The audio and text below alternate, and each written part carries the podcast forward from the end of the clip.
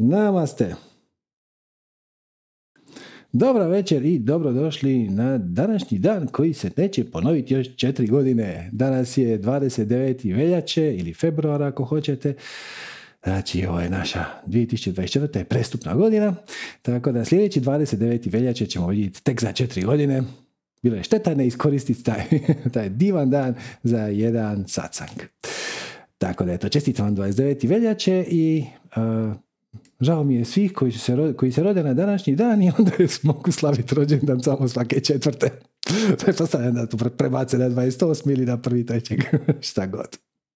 Ok, evo prije što krenemo s vašim pitanjima, samo dva, tri kratka komentara, osvrta, najavica i tako dalje. Znači, kao što ste vjerojatno uočili, prošlu subotu smo imali posebno izdanje Satsanga Plus pod nazivom Dobrodošli u galaktičku obitelj, gdje smo pričali o spiritualnim aspektima dolazaka vanzemaljaca. da skratim priču. Ovaj, po vašim komentarima bilo je vrhunski, bilo je izvaredno, snimkavanje je dostupna u našoj zoni totalnog obilja, samo ću staviti tu reklamicu, ako neko slučajno ne zna, naša pretplatnička usluga gdje dobijete pristup svim snimkama i različite pozivnice za materijale koji možda nisu baš primjereni najširoj javnosti, a svakako možda nisu primjereni javnim platformama. Ovo je jedna od takvih tema i unutra ima više od nekoliko diskutabilnih dijelova. Tako da, u širem, kako jednom, kako je rekao, normalnom poimanju stvarnosti su a, kontroverzne, ja, nastavimo da tako. mnogi su nas pitali može li se snimka dobiti za jednokratnu donaciju. Gledajte, može ali ne bi sugerirao. Znači, tehnički ne može.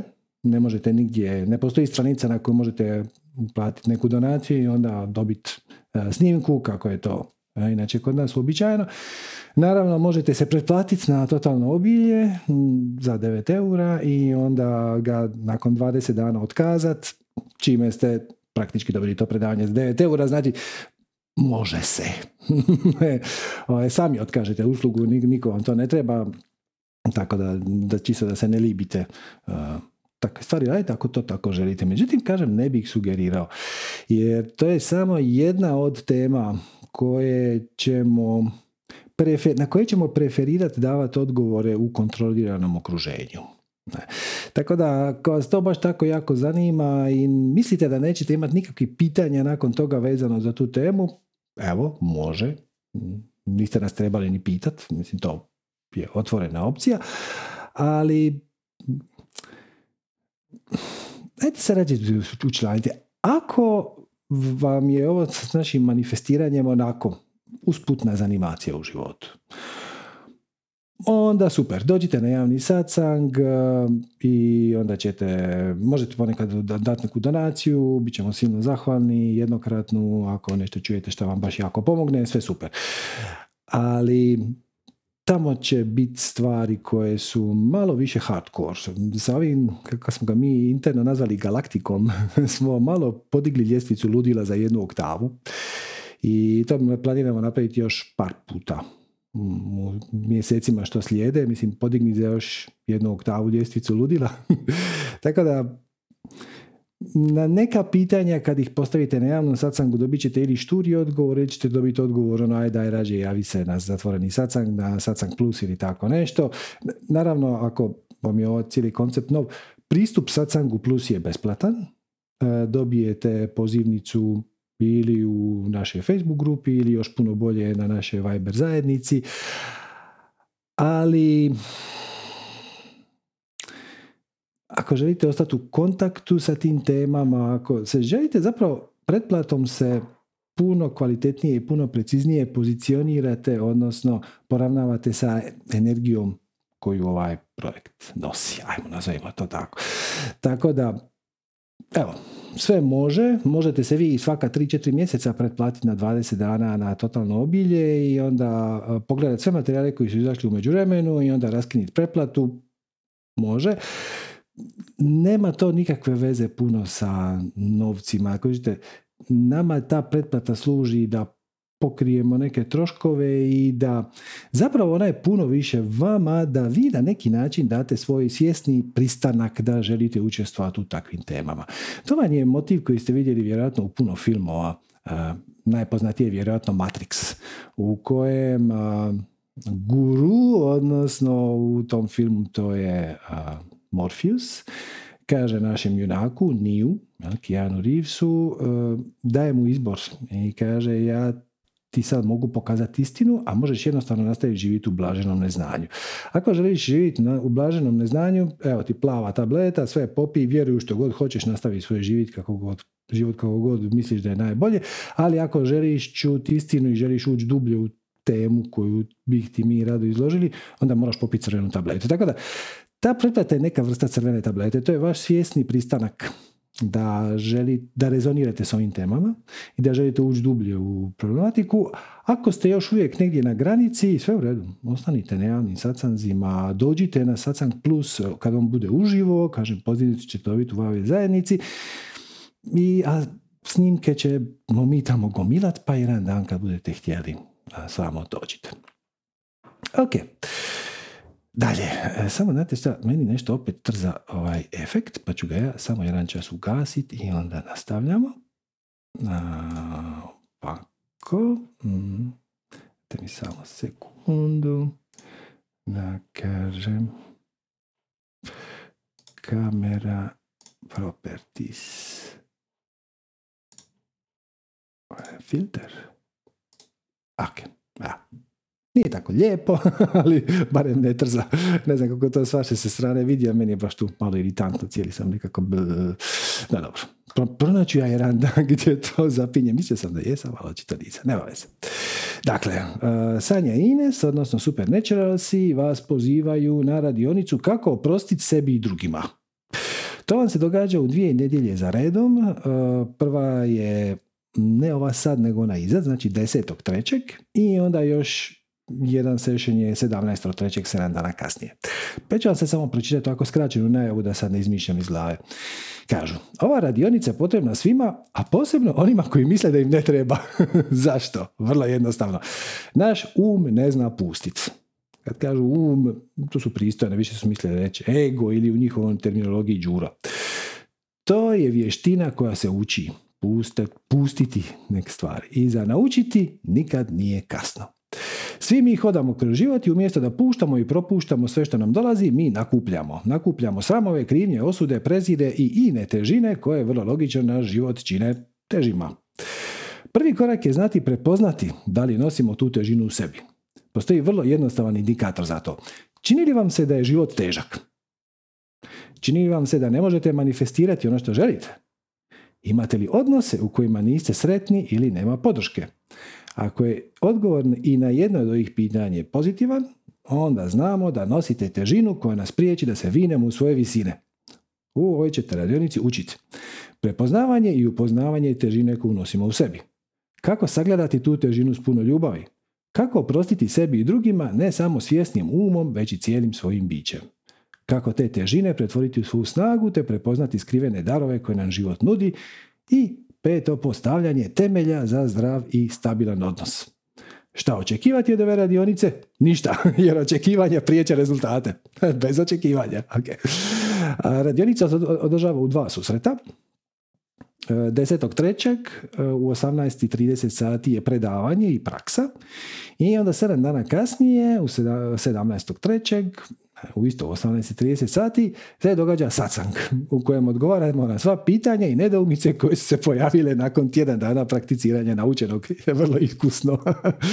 sve ćemo vam, sve što vam treba znat i činit će vam se da je to to i ćemo vam dati neke prakse i za 7 dana ćemo popričati o stvarima koje su isplivale E, donacija je 59 eura do utorka 5.3. odnosno 79 eura kasnije. Tako da evo do utorka još imate 5 dana.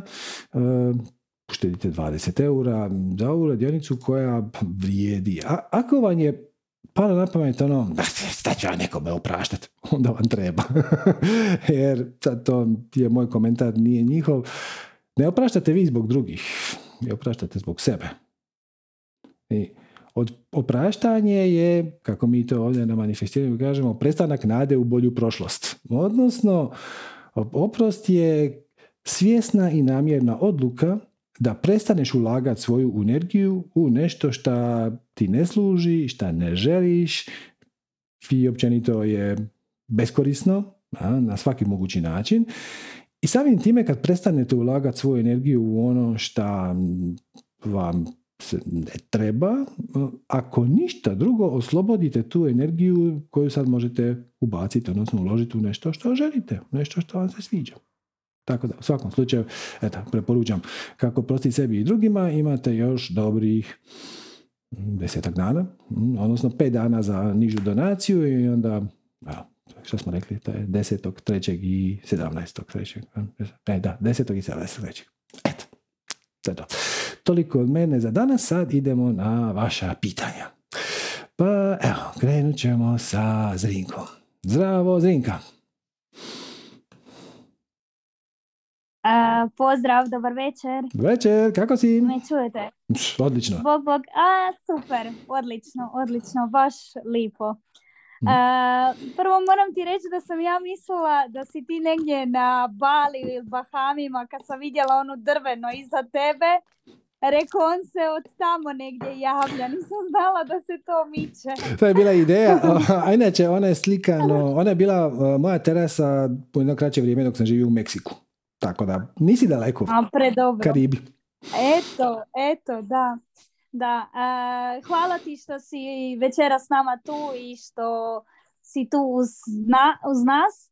I moram reći da svaki put profulam do sad onaj sam plus i rekao moram si staviti neki alarm kad ti je to da mi zvoni.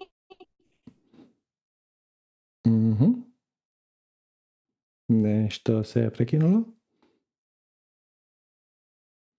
Ne znam, se prekinulo. Ne čujete? E, sad je bolje, sad je bolje, evo, tu sam. Aha, dobro, dobro, ok, nema veze. Ma mhm. ovako, e, ja sam htjela pitati jednu stvar o kojoj malo već duže vrijeme razmišljam i zapravo htjela bi, zanima me neko tvoje stajalište i mišljenja s obzirom da mogu reći da imam onako malo, ajmo reći, po meni malo veću svijest i u neke razumijem i, uh, i da je da postoji samo sada i da mi kreiramo svoju realnost i da uh, svojim mislima i emocijama i kreiramo svoju sadašnju stvarnost, mene interesira kako je moguće da te neki ljudi izmanipuliraju. Ili je to, da li je to samo naša kriva percepcija o manipulaciji ili to postoje neko dublje objašnjenje, da li je to na nekoj razini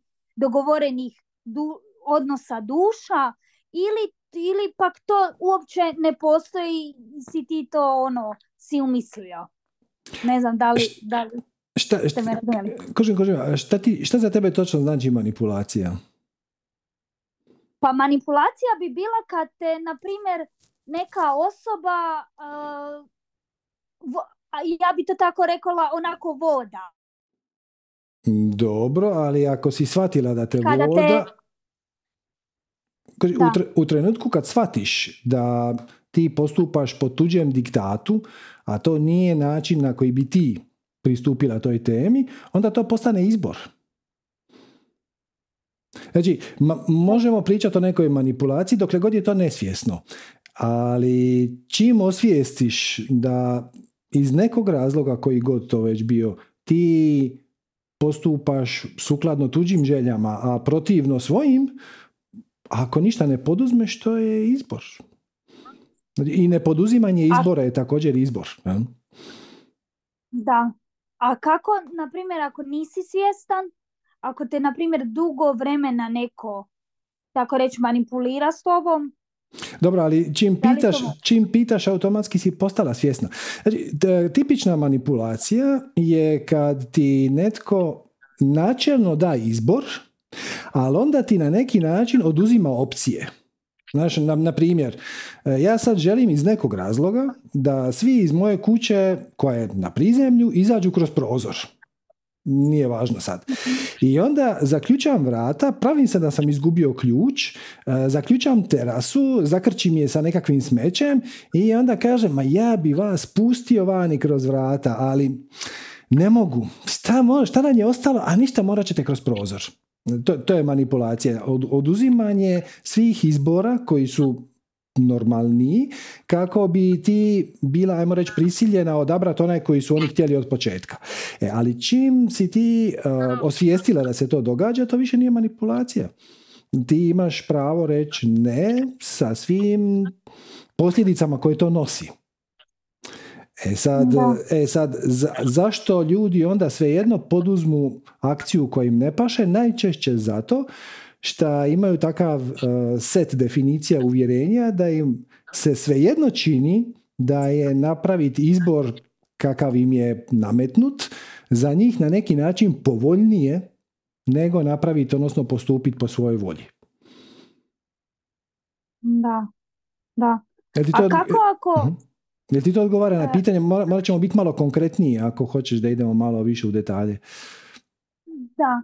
A pa odgovara, ali ja sam, to, ja sam to mislila da je to možda ono nešto na razini nekih dogovora, dogovorenih situacija ili, ili, ne znam. Pa ja sam to tako sebi objašnjavala. Dakle, može biti.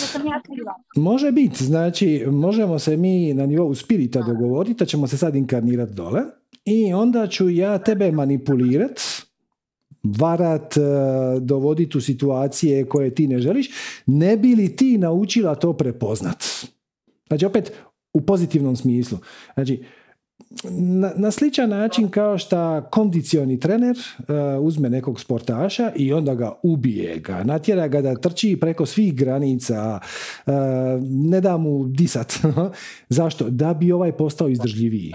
Znači, to je, možeš reći da je poduzimanje negativne akcije iz pozitivnih uh, motiva. Ista stvar može, može biti na nivou duše, ali može, može i ne mora. Mislim, gle, ovaj dio ovog našeg sveučilišta koje mi zovemo zemlja je mi, mi nemamo pravu riječ za to, ali neki kad zovu to discernment. Discernment je biti u stanju razlučiti šta je za tebe dobro, šta nije, e, šta ti se potkralo kao društveno kondicioniranje, šta ti se, šta ti se provuklo u život kroz nekakvu traumu koju si imao ranije ili u djetinstvu, šta ti je negativno uvjerenje, a šta je doista iskaz tvoje duše, odnosno tvoje prave autentičnosti. E, tako da sve, to, sve se to može iskoristiti na pozitivan način. Čak i ako neko tebi to radi iz negativnih pobuda, velika je šansa da si ti to privukla u svoj život iz pozitivnih razloga kako bi mogla na negativnom primjeru naučiti se nositi sa takvim situacijama.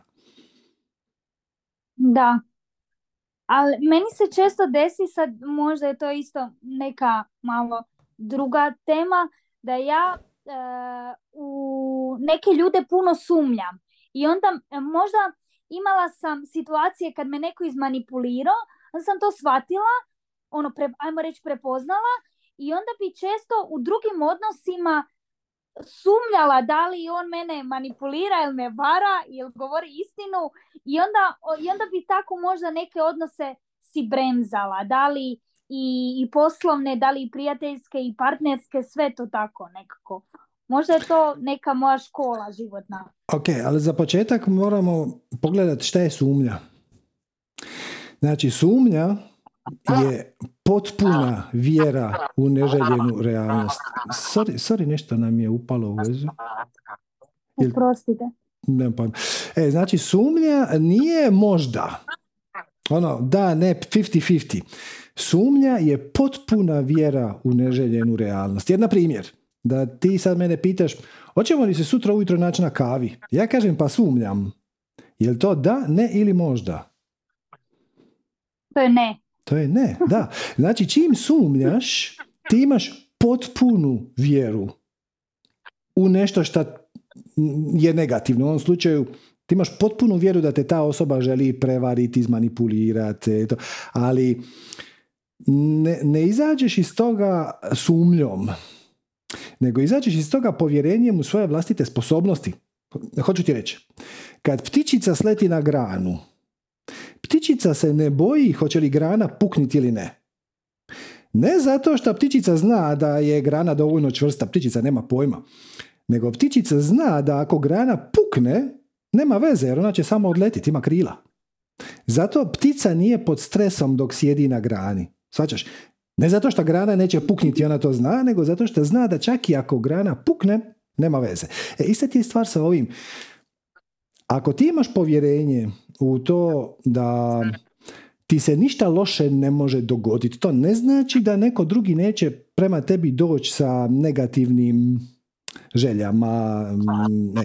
To samo znači da čak i ako dođe, ti ćeš iz te situacije izvući pozitivan rezultat. Ili ćeš nešto naučiti, Znate? Ili se to jednostavno neće dogoditi.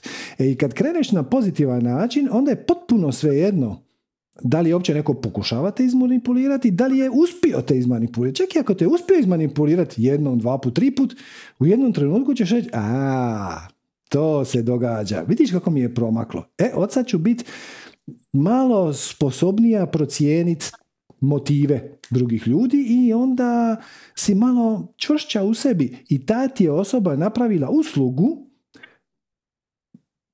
da, da, da. premda, ej, zato ti mi kažemo onaj četvrti korak formule za manifestiranje. Ako se manifestira nešto što ti nije po ukusu, pridijeli tome pozitivan preznak i izvučeš pozitivno iskustvo. Drugim riječima, neko te prevario, neko te zeznuo, ne, netko te izmanipulirao. I ti to shvatiš. I sad imaš izbor. Pazi, oba dva puta, oba dva stava su jednako valjana. Možeš ti izabrati šta god hoćeš, ali imaš izbor. Možeš reći kako sam bila glupa, ja sam isto naivna, svi me varaju, znaš, ja sam jadna mala žrtva i tako dalje, u surovom svijetu koji me mrzi. Ili možeš reći, aha, sad sam malo pametnija. To, to, i, situacija je potpuno ista. Samo je pitanje da, da. koji ćeš preznak ti pridjeli. I ako pridjeliš pozitivan preznak, kažeš ono, vidiš ti kako mi je promaklo. E, hvala ti šta si bio toliko vješt, šta si bio toliko uporan, šta si bio toliko mm, šta si me doveo u situaciju da naučim nešto što sam mislila da sam odavno savladala. Činilo mi se da odlično čitam ljude, ali ti, te, ti si mi promakao, svaka ti čast i baš ti hvala. E, I to nije ironično, ono, baš ti hvala, nego to je, ono stvarno, ti si moj negativni učitelj. Ja sad sam od tebe nešto naučila, premda tvoje namjere su od početka bile negativne. I tekako, i tekako se može izvući pozitivno učenje iz, bez obzira na motive drugih ljudi. Da, da, istina. Znači onda u suštini samo onda pozitivno. Gle, opet, to, Na kraju, u svemu. Znači, od, odlučiš da, znači, prvo primijetiš, to je čista observacija, da nisu svi ljudi zli. Nisu svi ljudi došli u tvoj život da te ga zagorčaju i da te prevare. Neki možda da, većina ne. E, I sad kad smo to shvatili, kažeš ovaj, ok, znači ja idem otvorenim srcem prema ljudima. Ako me oni prevare, ako me oni izmanipuliraju, zeznu, šta god već, bit ću malo pametnija. Prema tome nema šta izgubiti. Ili te neće prevarit, ili ćeš biti malo pametnija. I onda kad vidiš da te manipuliraju, varaju i to, ti imaš puno pravo reći ne hvala. Ja više se ne želim družiti s tim ljudima ili šta god. Ne želim ići na posao sa takvim kolegama ili ne želim imati takvog partnera ili ne želim imati takve prijatelje, već na koga se to odnosi. Da, da. Razumijem. Super. Odlično.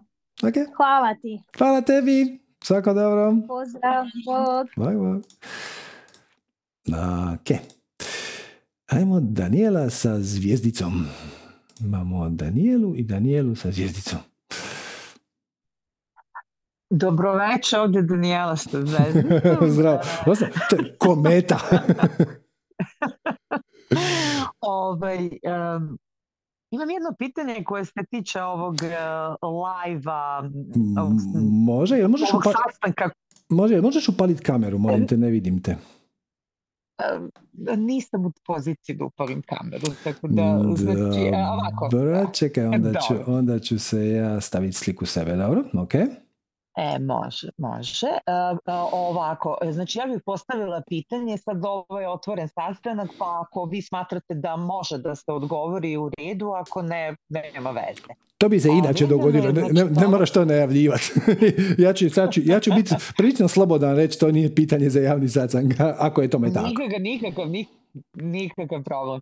A, znači, tiče se ovaj, ovog sastanka koji smo imali za, za vikend, ovog posebnog uh, galaktičkog sastanka koji smo imali. A ovaj, zanima me, ja, ja sam postavila to bilo pitanje u četu, ali prosto niste imali vremena da, da odgovorite. Um, um, hajde da kažemo, neke vrste koje su razvijenije od nas, Тоа за све. Било технолошки bi... dakle, oni mogu doći do nas, mi ne možemo do njih, prema tome svi. ok. Dobro, ali, ali koji u principu vibriraju na višoj frekvenciji od nas, to su eto oni, ne znam sad, hajde da ne, stvoritelji, oni koji su pomogli u našem kreiranju. mm A, vi ste, znači, neke od njih karakterisali e, kao kriminalcima, znači zato što su nas stvorili. Pa me sad prosto zanima nekako sam uvek povezivala uh, neko ko je na višoj vibraciji u neku ruku i ovaj prosvetljeniji, bolji od nas u neku ruku, da tako kažem. I sad me onako malo zbunilo, a eto imaju kriminalaca, tako možete nešto. Dakle, ta, ta, ta klasifikacija kriminalaca, to nije naša perspektiva, to je njihova perspektiva. Oni su prekršili zakon od svoje vlastite civilizacije. Znači, nije to moja procjena da su oni kriminalci, nego unutar njihove civilizacije je postao zakon da se ne rade takvi genetski eksperimenti. Okay. Da, da, da, da, razumem. E, osim toga, sad si ti dovela u paralelu moralno ponašanje, e, procjenu mhm. šta je dobro, šta je zlo i vibraciju te tri stvari su dosta fleksibilne. Znači, jedino o čemu možemo relativno objektivno pričat je da li je neka akcija ili neko, neki postupak mehanički pozitivan ili mehanički negativan. Mislim energetski pozitivan ili energetski negativan. E, pozitivno je svako postupanje koje integrira, koje zbližuje, koje potiče na suradnju. E, a negativno je sve koje separira, koje odvaja, koje potiče na recimo natjecanje. Mm, u tom smislu. E sad, kao što vidiš već iz ove definicije, to je sve to dosta podložno interpretaciji, jer po ovoj definiciji ispalo bi da je sport negativan, zato što potiče na natjecanje. Šta naravno nije. Dokle god to radiš iz pozitivnih motiva, dokle god je to zabava, dokle god je to oblik druženja, dokle god je to oblik uh, međusobne motivacije, to se može okarakterizirati kao pozitivno.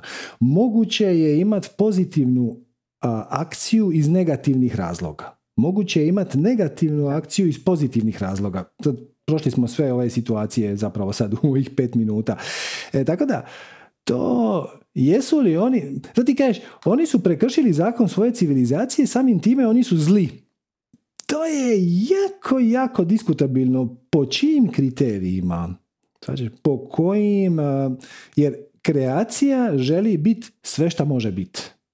I još je ovaj primjer e, relativno nama blizak, hoću reći, možemo se s njime donekle poistovjetiti, ali ja sam siguran da ćemo mi vrlo brzo doći u kontakt s civilizacijama koje će nam biti toliko strane da mi nećemo, nećemo znati odakle bi uopće počeli e,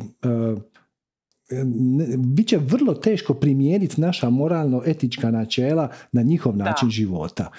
E, tako da, između ostalog, ovaj naš iskorak prema galaktičkim temama je i baš taj da na neki način olabavimo e, tu potrebu našeg uma da nešto okarakterizira kao dobro ili kao loše. To što je na nekoj unutar nekog društva, unutar neke civilizacije, neka akcija dopuštena ili normalna, a mi se nje grozimo, je jednako vjerojatna je da, kao da ćemo susreti obrnutu situaciju, da je nama nešto fantastično, a kod njih je neprihvatljivo. Cijela ideja je da malo olabaviš svoja očekivanja, da otpustiš, da dopustiš tim i takvim informacijama da uđu u tvoje polje, da ih onda nepristrano razmotriš i da iz njih izvučeš neku pouku koju ne moraš nužno usvojiti u svoj život. Znači, tako da, oni su prekršili zakon svoje svoje vlastite civilizacije i njihova vlastita civilizacija ih je okarakterizirala kao kriminalce samim time što su prekršili zakon. Mislim, čim prekršiš zakon si kriminalac, mislim, no, no, outlaw, ne znam. E, mi takav zakon nemamo. Mi da, nemamo... Da, ali... znači, mi imamo cijele... Mm-hmm, Ako mogu da se ubacim, izvinite.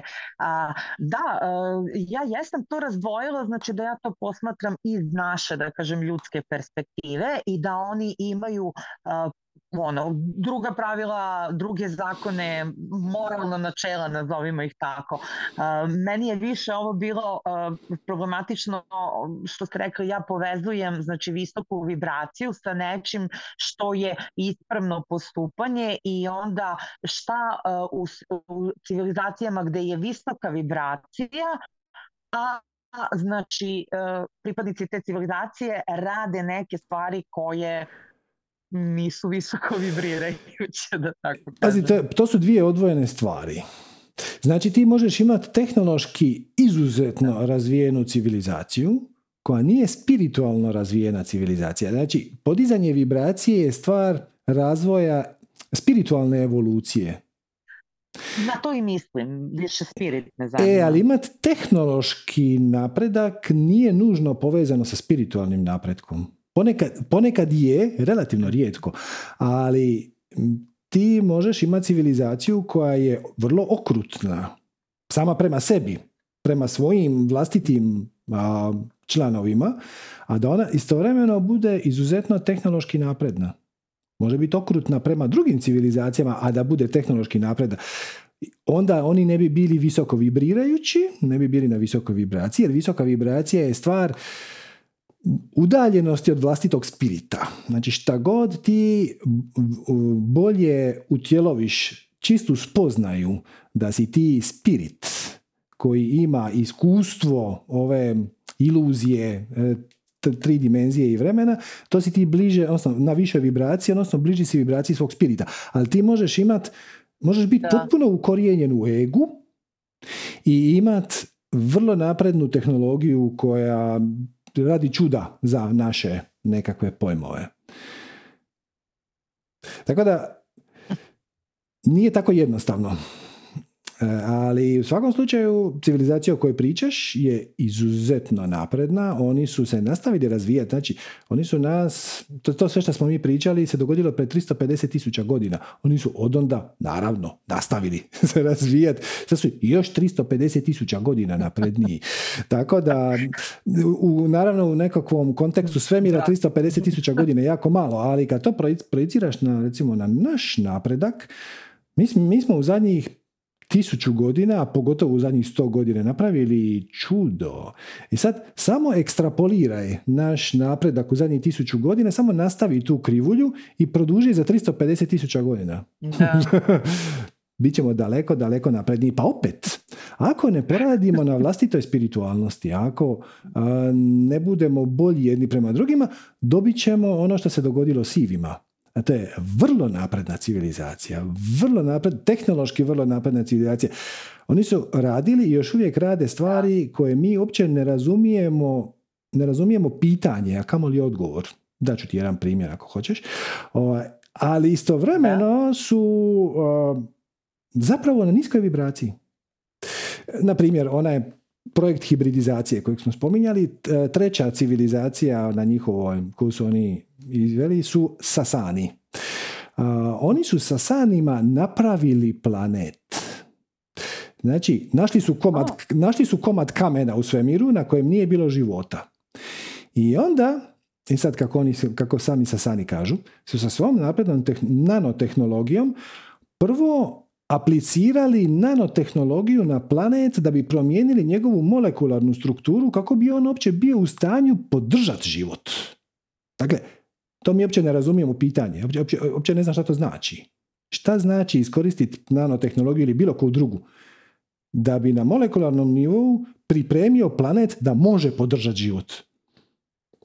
Svađaš, ne razumijem pitanja, kamo li odgovor. Da, e, i, onda, I onda su na to sa različitih planeta na koje su oni um, posjećivali, su donijeli različite biljke i životinje, ali su ih tako izabrali da oni oforme koherentan ekosistem. To je opet još jedna stvar na kojoj mi ne, znamo ni postaviti pitanje. Ali recimo zabavno je da je sa recimo planete Zemlje su uzeli borove. Kažu da su borovi najefikasnija stablo, odnosno najefikasnija biljka, jedna od najefikasnijih u ovom cijelom svemiru, dijelu galaksije, za uzemljavanje visokih frekvencija kozmičkih u planet. Da su borovi neka vrsta ambasadora između svemira i planeta. E, tako da, recimo, s naše planete su otišli borovi i još neke životinske vrste. Ali jednako tako... Reći, dobro su odabrali. Da, ali jednako, jednako tako, gle, mi bi se mogli za početak malo pozabaviti sa vlastitim svemirskim uh, predstavnicima koji nisu evoluirali na zemlji, a koji su nam tu ostavljeni. Kao što su delfini.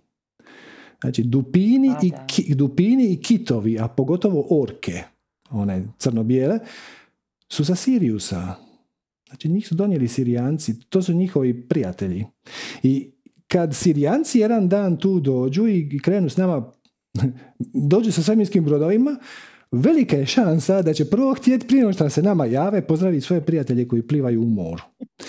E, tako da, možemo mi prići tom pitanju vanzemaljskih civilizacija na puno nježniji način. Ne moramo gledati u nebo. Možemo početi pričati sa delfinima sa kitovima. To bi, to, bi, to bi napravilo čudo čak i kao, na, kao gest dobre volje bi time mogli pokazati ovima koji su u orbiti da smo mi zainteresirani za komunikaciju s drugim inteligentnim bićima, ali mi ih naravno ignoriramo i u boljem slučaju ubacimo u bazene i tjeraju da, tjeramo ih da rade salto prema natrag. I, eto, a, a hajde kad ste pomenuli delfine i kitove, da li su možda i hobotnice? Ne bih znao, vjerojatno. vjerojatno ne. Gle, kitovi su sisavci i delfini. hobotnice nisu, tako, tako rekao bi da nisu, mislim da su hobotnice daleko, daleko na nižem evolucijskom stupnju. Možda se i varam.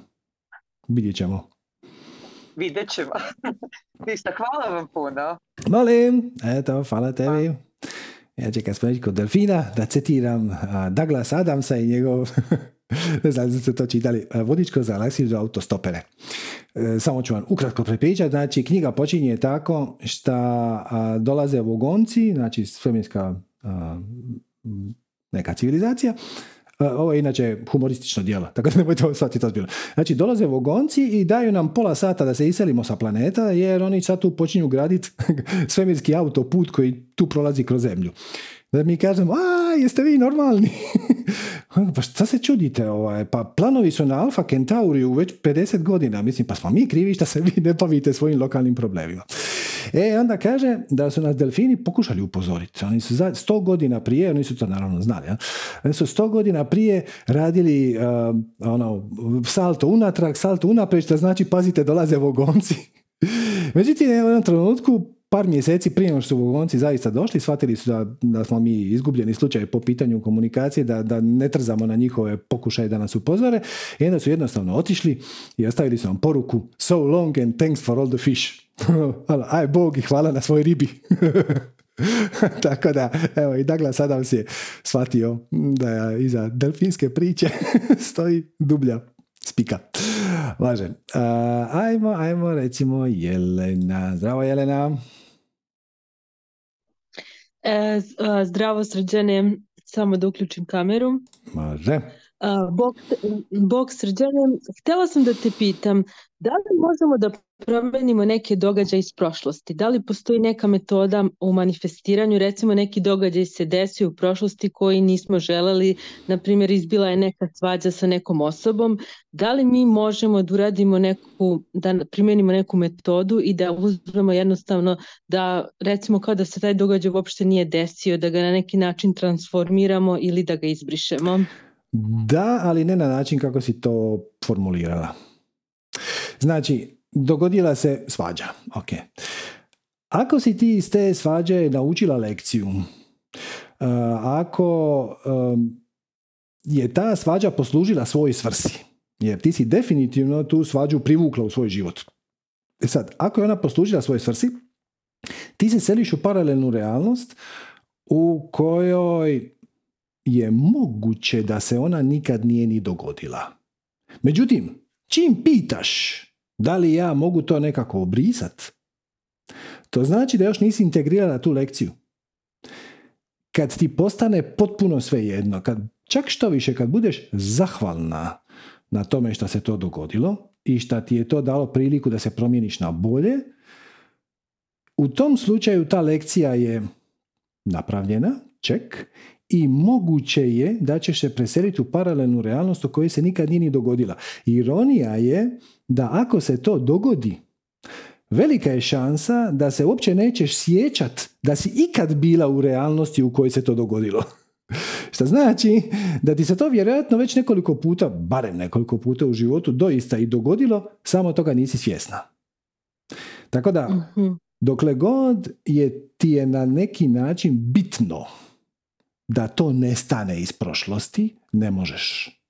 Zato što je to dokaz da ta lekcija nije završena, nisi je integrirala.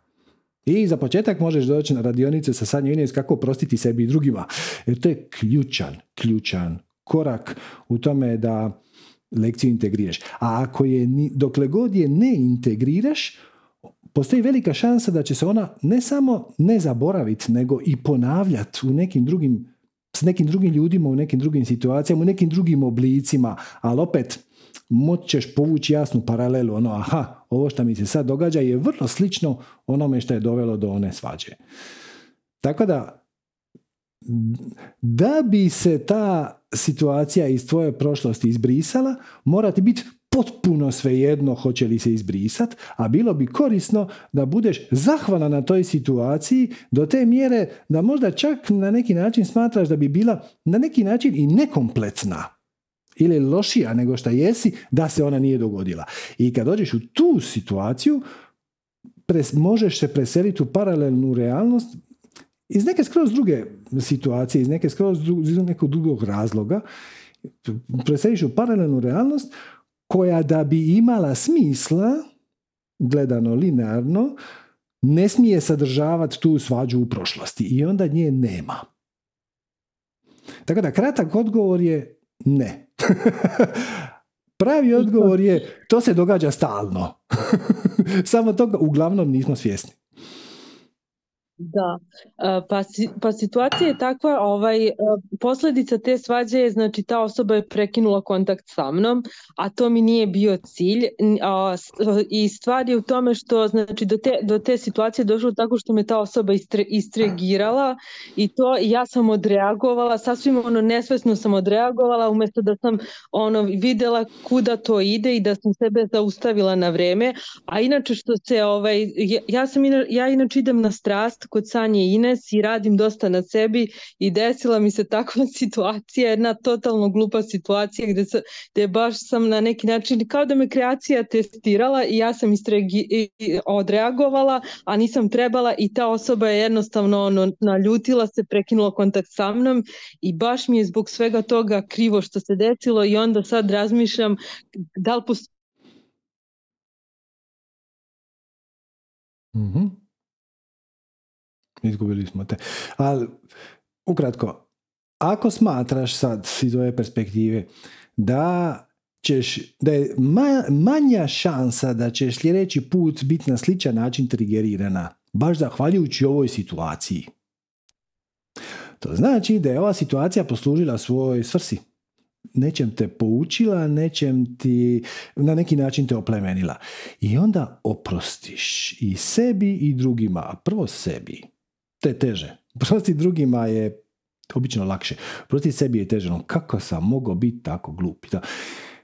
Nisi bio glup. Dogodio si upravo ono što se trebalo dogoditi. Kako ti kažeš, ovaj, kreacija te testirala. Da, ali ja bi rađe rekao samu si sebe testirala sa višeg nivoa. Znači, no, ti ideš na strast već neko vrijeme i skroz je razumno od tvog višeg ja da malo vidimo mm, jesmo li se pomakli, e, gdje smo tanki i u nekim stvarima si sigurno napredovala, ono nesumnjivo, a u nekima očito još imaš tu prostora za napredak, ali već sama činjenica što si to uočila je ogromna stvar. Ogromna stvar. To je zapravo najvažnije. Tu naši treninzi i naše prakse i naše meditacije i disanja i svašta već šta već radite na strasti zapravo dolaze do izražaja, odnosno tome služe. Ne toliko da ti se to ne dogodi. Dogodilo se i vjerojatno će se opet dogoditi na neki drugi način, u nekom drugom obliku, s nekim drugim ljudima, u nekoj drugoj situaciji. Nije poanta da bježimo od toga da nam se to više dogodi, nego poanta je u samopouzdanju da ako se to dogodi, ćeš reagirati pametnije. Hm? Ptičica koja dolazi na granu nije sletila baš na tu granu jer ona pouzdano zna da ta grana neće puknuti, nego je tek tako sletila, potpuno ne razmišljajući. Živiš kroz život s potpunom lakoćom ideš, ponašaš se što je moguće više iz perspektive svog istinskog ja, višeg ja, autentičnog ja i tako dalje. I opustiš se oko toga da ćeš ponekad zeznut i to je ok. Dokle god iz toga izvučeš neku pouku, dok e, naravno još uvijek postoji šansa da ćeš popraviti taj odnos, ako ga želiš, svakako bih sugerirao, bez obzira što će se kasnije s time dogoditi. Čisto kad pravi znak promjene nije kad se okolnosti promijene. Pravi znak promjene, koju smo sami napravili na sebi, je kad na istu stvar reagiramo drugačije. E, kad na istu stvar reagiraš drugačije, onda će se okolnosti promijeniti, ne nužno isti tren. Ipak smo mi u 3D-u, pro, proći će neko vrijeme, to može biti tjedni, mogu biti mjeseci, ali svejedno, kad uočiš da si da si sutra recimo istrigerirana na isti način kao što si bilo u ovoj situaciji, ali ovaj put se nisi dala zeznut, nego si skužila na vrijeme i postupila si drugačije. E to znači da si se promijenila i onda je ta situacija riješena. Ta karma je očišćena, ta lekcija je naučena i onda će se to vjerojatno sve manje i manje ponavljati, vjerojatno možda čak i uopće se više neće ponoviti, ali opet, čak i ako se ponovi, nema veze. Zato što tome pridjeliš pozitivan predznak i izvučiš pozitivno iskustvo.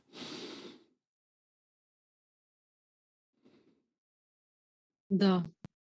Dobro, a što se tiče nekih, nekih metoda, recimo ova metoda revizija, da li može tu bilo šta da pomogne ako, na primjer, uradim reviziju, ono jednostavno gledam da promenim prošlost? Nisam siguran točno šta je revizija. Možeš mi opisati to Re, revision pa postoji, ovaj, postoji dosta ovaj, metoda gdje vidim na YouTube u pitanju je revision od Nevila Godarda i to metod revision, ono jednostavno zamislimo taj događaj, zamislimo kao da se uopšte nije dogodio u prošlosti. Da li to ima nekog efekta ili ne? Da li ti, da li ti to ima smisla? Da li ti rezoniraš sa tom tehnikom? Mm, pa, pa čim pitam, znači ne. Upravo se o tome radi. Znači sve tehnike, sve tehnike, sva učenja, svi učitelji, svi rituali, svi predmeti, amajlije i to, sve tehnike su zapravo samo dopuštenje koje ti daš samom sebi da budeš više od onoga što već jesi. Drugim riječima, ako ti to ima smisla, Apsolutno. Opet, bez očekivanja. Ako, ako tebe neka tehnika privlači, to ne znači nužno da će ona za tebe raditi točno to što si ti zamislila. Možda te privlači zato što se iza, to, iza toga krije neka druga lekcija. Možda ćeš, možda ćeš proučavajući tu tehniku naići neku koja će ti još više rezonirati. Možda ćeš shvatiti da ti ova uopće nema smisla. Što je opet vrijedna informacija, jer to sad znaš malo više o samom sebi, znaš šta ne radi. U svakom slučaju, šta god da te privlači iz kojeg god razloga, bez obzira šta drugi misle o tome, počneš radit, počneš proučavat, počneš mm, primjenjivat bez ikakvih očekivanja šta bi to trebalo napraviti i kamo bi te to trebalo dovesti. I onda će to biti stepenica na tvom putu. Znači, možda ti je više ja dalo ovu tehniku od Nevila Godarda zato što ona trenutno, trenutno savršeno paše na tvoj sustav definicije uvjerenja. Zato te i privlači. Ok. Da. I onda, kad je počneš primjenjivati, htjela ti to ili ne, tvoj sustav definicije uvjerenja će se malo promijeniti. Šta možete mhm. odvesti dublje u tu tehniku, a možete odvesti u skroz drugom smjeru mi ne možemo znati kuda nas vodi put na koji smo zakoračili. Mi samo vidimo prvi sljedeći korak. Ako je to za tebe to, tehnika od Nevila počni je proučavati, počni je primjenjivati i dopusti da te odvede tamo gdje te to treba odvesti. Možda ti je više ja to samo dalo da te da ti da malo poticaj motivaciju, da te digne sa kauča, da ti da malo energije, entuzijazma, a zapravo prava stvar koju moraš naći, možda uopće nije tehnika, možda je neka osoba koju ćeš upoznat sljedeći ovaj, ovaj put. Možda je neka situacija, ne znamo i one sekunde kad se pomiriš da ne znaš i da je to savršeno u redu onda si spreman otpustiti grčevitu kontrolu nad svojim životom. I onda počneš živjeti glatko.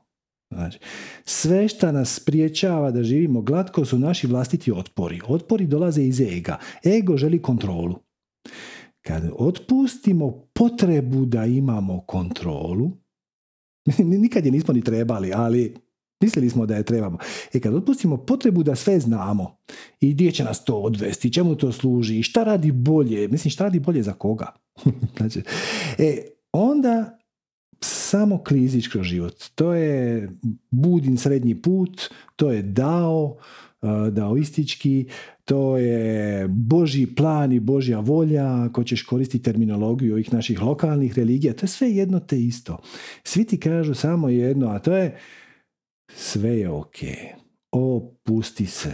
Nemoj se ponašati ko da si za volanom autobusa i da ćeš, ako se sad negdje sudariš da ćeš podnijeti sa sobom u smrt 500 ljudi, nego se više ponašaj kao da si predsjednik na zadnjem sjedištu auta. Netko drugi vozi. Ti imaš izbor. Znači, svaku malo taj auto dođe na račvanje. I onda ti kažeš ovome vozaču lijevo. Onda ide voziš, voziš, voziš, onda dođeš na križanje. Onda kažeš, amo mi ravno. E, znači, ti radiš izbore. Samo radiš izbore. Sve ostalo se otvara samo. I prestaneš se pitati, ono, da li je ovo pogreška? Šta ako ja se sad počnem baviti s ovom tehnikom, a ona ne radi? Ako se počneš baviti s ovom tehnikom, a ona ne radi, značeš nešto više o toj tehnici i o samom sebi. Usput ćeš dobiti priliku da revidiraš ona svoja definicija uvjerenja koji su te doveli na tu, u debele navodnike, stramputicu, krivi put. Nije to bio krivi put, to je bio put koji je služio da osvijetli neko tvoju definiciju uvjerenja koje te koči ko zna gdje. Ili da te odvede prema nekoj drugoj tehnici, ili da te odvede kod nekog novog učitelja, ili da te poveže s nekom novom zajednicom, ili da upoznaš neku osobu. Samo ne znaš. I kad si na miru s time da ne znaš, sve se manifestira samo. to je sve. Da. Sve ostalo samo služi da otkrijemo sve otpore. Mhm. Da, jeste, to je tačno, mada ja priznajem imam dosta očekivanja i onda vežem se za ta očekivanja o, i ne samo za ovu tehniku, u, u životu, za mnoge stvari imam dosta očekivanja i onda se vežem za očekivanja i kada a, ne vidim rezultate, onda već ono, u panici sam, gubim glavu, ono, odmah ego nastupa. Ok, ok, ali sad kad si otkrila taj obrazac ponašanja, odnosno obrazac slijed događaja, sad možeš sa sigurnošću zaključiti da tebi kontrola ne služi na pozitivan način. Tvoja da. potreba da kontroliraš stvari za početak ne pomaže da se stvari događaju kako ti želiš. Ono, opće ne radi. Upravo to. A u međuvremenu, desi se suprotno. Tako, a u među, desi se suprotno zato što te očekivanje uvede u neku tjeskobu, uvedete u neko prosuđivanje, uvedete u čvrsto očekivanje da se dogode tačno neke određene stvari. I onda si pod stresom jer šta ako se ne dogode? A to ti sve samo ne treba. Tako da sad kad si uočila taj obrazac, kad si uočila da se to događa, sad sve što treba je to otpustiti. Lakše reći nego učiniti, ali to se vježba. To se vježba kroz meditaciju, kroz jogu, kroz pranajamu, kroz Wim Hofa, kroz tehnike disanja, kroz e, meditacijsko šetanje, kroz sve ove meditativne tehnike, one prvenstveno služe da shvatiš da to tvoje grčevito, odnosno ne tvoje, nego naše, svi mi to imamo, grčevito držanje za nekakav ishod koji će se do, mora se dogoditi kako sam ja zamislio, da to samo ne radi. I onda to otpustiš i onda život bude puno ugodniji, puno elegantniji, puno nježniji i stvari se počnu odvijati onako kako trebaju. Pazi, ne kako želiš, nego kako je najefikasnije za tvoj spiritualni put. I povremeno to će se desiti na način koji ti bi radije da je drugačije. Ali opet, samo kažeš, kako uzbudljivo, odlučiš tome pridjeliti pozitivan preznak i kažeš zašto sam ja ovu situaciju privukao u svoj život, na koji način mi ona služi na pozitivan način, na što me upozorava i onda se stvari krenu razmotavati. To, ta, tako se manifestira. Manifestira se tako što shvatiš da to što si ti zamislio da želiš je nebitno. Puno je korisnije dobiti ono što trebaš. E, I dopustiš da se stvari dogode onim tempom i onim e, redom kako se trebaju dogoditi i makneš se niti na mjesto suvozača, nego na, na stražnje sjedište svog auta i donosiš odluke. Povremeno ćeš to, sad ćeš krenuti sa tehnikom Nevila Godara i onda će ti se za mjesec dana pokazati neka druga. Ok, sada se zapitaš, da li mi je ova uzbudljivija od one prve? Je. Ok, idem na novu. Da li mi je, ako, ako je odgovor ne, zadržiš se na staroj. Ili kažeš, aj malo ćemo to proučiti pa ću vidjeti za dva dana. Sve ok, zabavljaš se. A ključno je odustati od očekivanja, jer očekivanja te drže u niskim vibracijama. One rade tjeskobu, one rade sram i krivnju zato što ti nisi bila dovoljno dobra i dovoljno sposobna da to ispadne kako si ti to zamislila, a ironično je da to kako si ti zamislila uopće vjerojatno za tebe nije najbolji mogući put. I kad postaneš, kad dođeš do točke da si na miru s time da ne znaš ni tko si, ni što si, ni što je za tebe najbolje, ni kojim redom, ni, onda život počne kliziti i onda u tvoj život uđe sve ono šta ti treba.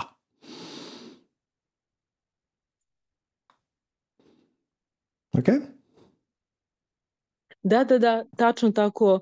Hvala puno na odgovoru. Malim, eto, hvala tebi. Ok. Ajmo Aleksandar Kovačević. Zdravo, Aleksandar. Zdravo, zdravo. Ja. Trenutak. Mhm. Sad se vidimo. Zdravo. Zdravo. Da. E, zdravo. Ovaj, slušao sam pažljivo, bilo mi je jako originalna ona priča koju si za vikend e, pričao, ovaj, onaj satsang sa, kažem, izvan zemaljcima. Mhm. A, pa sam imao tu neka pitanja, pa ne znam, a, ja sam pratio ove live-ove koje si imao, ali možda mi je promaklo ako je neko pitao. A, imaš li nešto, tvoje gledište, jer ja, ja se iz hobije bavim fizikom, ovaj, pa mi je, i nisam verovao ranije u koncept pravne zemlje, ali pošto sam vrlo ozbiljno sagledao neke argumente, vrlo su jaki argumenti. Mhm. Tako da me zanima tvoje gledište vezano za koncept pravne zemlje, jer neki moj utisak je da li, da li smo mi u nekoj vrsti matriksa koji je ograničen i stvara a, taj efekat a, ravne zemlje, jer je to kao limitacija a, ovog matriksa, a možda je stvarnost a, a, sferični oblik, ali ali, ali mi nismo možda u stvarnosti, možda smo vatru. Mislim, ne znam, ima više tu nekih raznih gledišta, ideja, ne bih sada ti komplikujem, ali u suštini zanima me tvoje gledište i ne znam da li si te argumente bio ti, ovaj, da li si svestan tih nekih argumenta i koliko su jaki, ne znam možda da li si čuo za Gorana Potkonjaka kako je on to ozbiljno odbradio tu temu isto i tako je. Mm, za početak, posve mi je sve jedno. da li je zemlja radna ploča ili nije. Osobno mislim da nije i daću ti dva argumenta koji su dosta jednostavni za objasniti, koji sugeriraju da to možda nije tako. Evo, sad je 19 sati 30 minuta. Nazovi prijatelja u New York i reci mu kako ti se sviđa večerašnja noć. On će reći kakva vražija noć, pa van je dan. Zašto?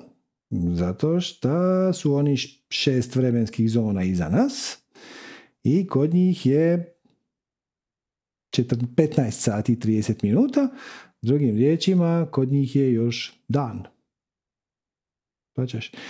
To se ne može dogoditi da je zemlja ravna ploča. Kad bi zemlja bila ravna ploča, svugdje bi bilo, s obzirom na nagib ploče prema suncu, ali svugdje bi bila jednaka faza u danu.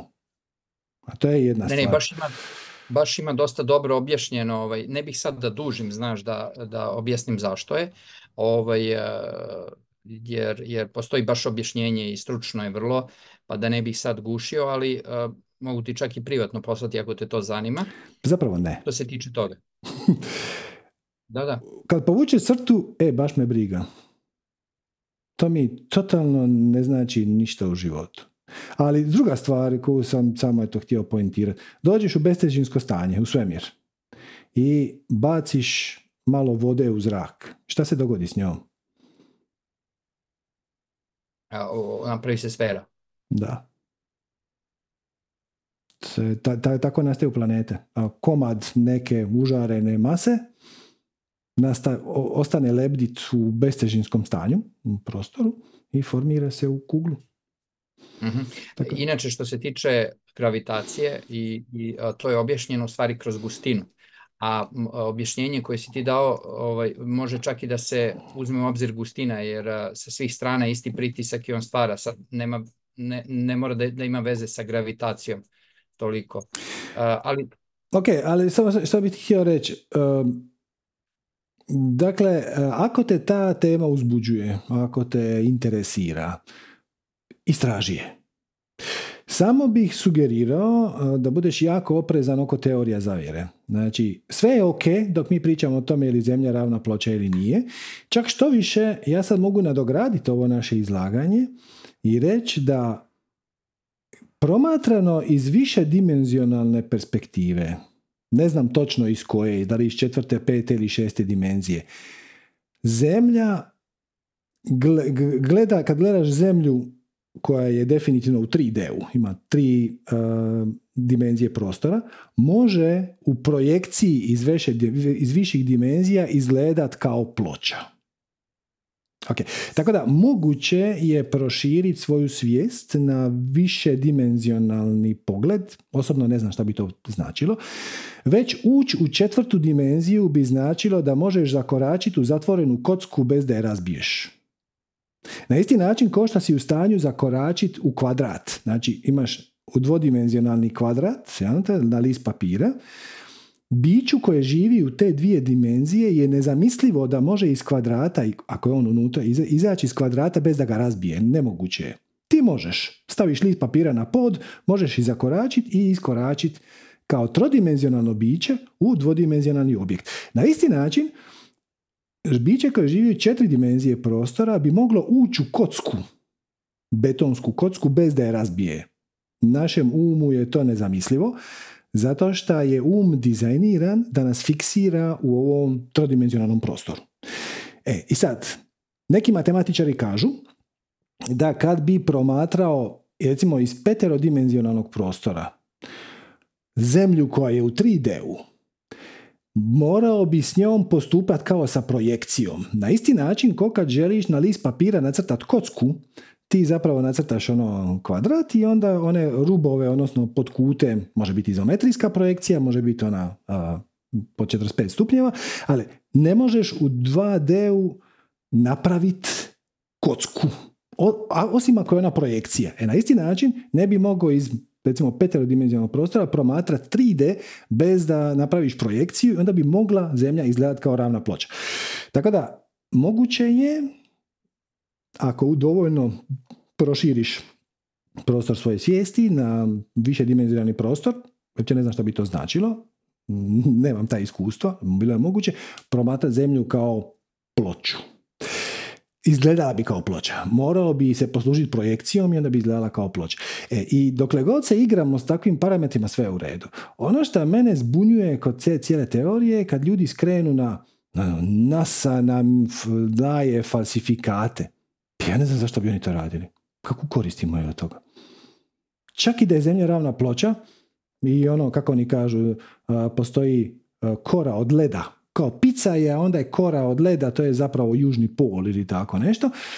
Čak i da je tome tako, kako bi interesa bilo bilo kome da mene drži u neznanju oko toga. Tako da ne vidim, ne vidim kako je to relevantno. Ali, ako tebe veseli, svakako idi, istražuj.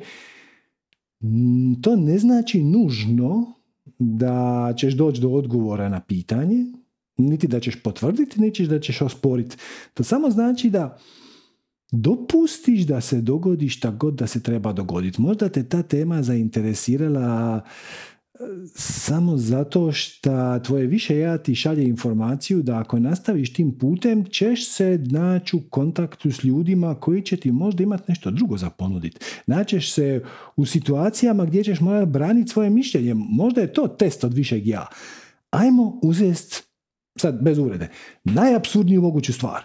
Da vidimo jesi li je u stanju obraniti. Da vidimo jesi li se u stanju izboriti za samog sebe. Da vidimo jesi li u stanju uh, oduprijeti se pritiscima i propagandi koja dolazi sa svih strana i braniti svoj stav, pa makar bio u krivu. To su sve vrijedne lekcije. Tako da, mislim da nije posebno važno. Ili zemlja ravna ploča nije. Ali tvoj put nije nužno vezan za točan odgovor na to pitanje tvoj put, odnosno tvoj interes za tu temu će te možda odvest na skroz druge izazove koji nemaju nikakve veze sa pločama i zemljama, a relevantni su za tvoju darmu, odnosno za svoj spiritualni pravac, tako da samim time samo navali. A recimo, hvala ti vrlo na, na detaljima, a e, koje je tvoje gledište vezano za, kada je u pitanju reinkarnacija, pošto sam čitao o tome ovako solidno, a, ovaj, vezano za zamku reinkarnacije u smislu da, da je jedan opšti narativ vezano da svetlo te navodi i tako dalje i, i praktično te vraćaju u krug nema, reinkarnacije. nema zamke reinkarnacije. Mislim, gledaj ovako, znači kad umreš, probudiš se.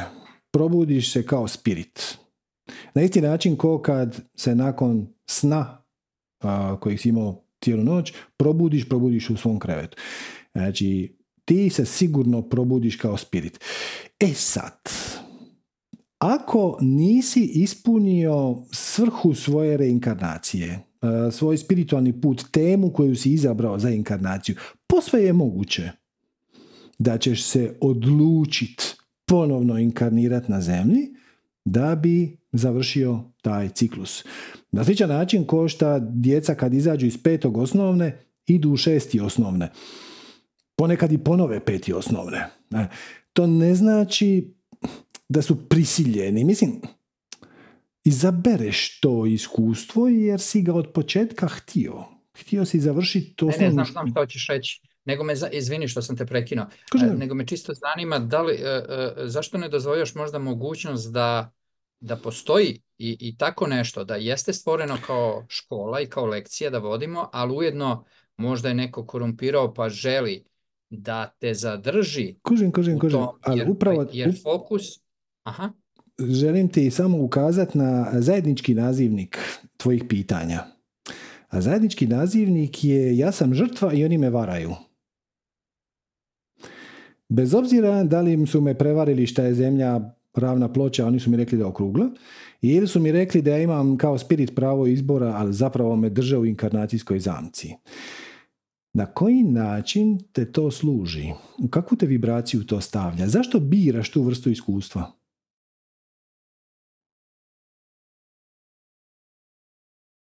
To je pitanje. Ok, otišao. Ne, da. Aha, ček samo čas, iz nekog razloga si se... Evo, ako želiš da nastavimo, da, da, možemo... E, Neko od dece se čulo, pa sam ja mutovao, ali nisam mogao ponovo izviniti. Ok, ok, sorry. E, znači, to je, to je ključno pitanje ovdje. Šta dobivaš s time, šta se svjesno i namjerno ubacuješ u ulogu nemoćne žrtve? Jer to je zadnja stvar koju ti jesi. Mi imamo takvu perspektivu dok smo utjelovljeni na zemlji, ali ti kao spirit, ti si najmoćniji bić u svemiru. Ko tebi ima zabraniti ili narediti inkarnaciju? Potpuno absurdno. Znači, opet, možda sam u krivu. Možda si ti u pravu. Što kažeš, zašto ne dopuštam priliku? Dopuštam. Dopuštam priliku, šansu da smo mi stvarno ovdje u galaktičkom zatvoru i da se reinkarniramo do besvijesti dok šta ne pronađemo vrata za izlać van. Ok, možda. Na koji način će, ako ja odaberem to uvjerenje, ako usvojim to uvjerenje, na koji će način ono djelovati na moj život? Ono će mi dati informaciju da sam jadan, da nemam pravu moć, da sam ovdje protiv svoje volje ja samo odbijam izabrati to uvjerenje. To uvjerenje me, kad razmišljam o njemu, o svoj toj situaciji, ne osjećam se najbolje. Osjećam neku laganu tjeskobu, uh, osjećam lagano stiskanje, ko da mi neko uzima moju moć, a zapravo uzimam je sam sebi. I samo biram u to nevjerovat. Moj moj utisak je da sam možda obmanut, kao i mnoge duše. ja isto ne tvrdim, i ovo si dobro rekao, a, ni ja ne govorim da sam u pravu, jer mi ne znam. Nama je perspektiva ograničena, mnoge stvari ne znam. Tako da ovaj, ne tvrdim ni ja da sam u pravu, nego dovodim neke stvari u sumnju. A zašto sam još naveden, naveden, odnosno zašto sam uverenja trenutno najbliže k tome, ne tvrdim da je to tako. Čitao sam vede i u vedama se u nekim stihovima govori da kada je izvorište proizvelo svoje e, emanacije, da kažem kao sinove, tako se oni navode u tim vedama, izvorište svega, ovaj, e, ili kako ti kažeš, kreacija. Znači ovaj, Brahman. Kad je, kad je Brahman napravio Atmane. E, da je u stvari taj, taj negativni aspekt, taj, ta, ovaj, da je on napravio sa njim je došla i svetlost i on je rekao sada ćemo da zavedemo sve duše koje padnu pod, naš, e, pod našu e, prevaru, e, a nikad niko neće znati ko sam ja. I svi koji se budu molili izvoru, pad po rušu, to je taj izvorište svega, ovaj, mislit će da se mole njemu, u stvari se mole meni. E sad, da li je to zato što kad kažeš Bog, ti u stvari kažeš u muškom rodu, a on je u stvari ta muška energija ili uh, sa njimi došla svetlost, a možda je taj Matrix u stvari, jer uh, spirit je ono što, uh, gde nema svetlosti, tu je, da kažem, duša, tu je, tu je, ajde kažemo, astralni svet, tu nema svetlosti, to je svetlost je sama prevara, a ono što mi misao sama koju gradimo, ono što vidimo, to je stvaran svet. U stvari, to je ono spirit. A ono što uh, vidimo, to je u stvari iluzija. Znači, ja ne tvrdim ovo, ja, to ja govorim na osnovu što sam pročitao i nekih zaključaka koje sam izveo. Tako da možda je interesantna tema za razmišljanje, ali evo, samo sam ti rekao razlog zašto ja sam pomislio da možda je i ovo. A sad, izvorište odgovara, izvorište je znalo da će na, biti kreirana i da će duše pa, pasti, ali je ostavio to tako i napravio mehanizam da kažem, čitav taj svemir sa nekim zakonitostima i sve, da, da se odvija i da je to u stvari igra. I upravo se tu ti nadovezuješ sa time. E sad, pitanje je da li a, taj, ta negativna emanacija, da li ona želi da što više zadrži, pa je počela da obmanjuje i da, da na neki način onda sad stvaralo, izva, izvorište i stvaralo što želi da pomogne da se duša otrezne. A kroz to i da nauče školu. Tako da ne bih želeo dublje da idem, ali shvataš me šta želim da kažem. Svačam, na koji način da... samo, samo čas, samo čas, šta Upanišade ne završavaju sa stihom Brahman i Atman.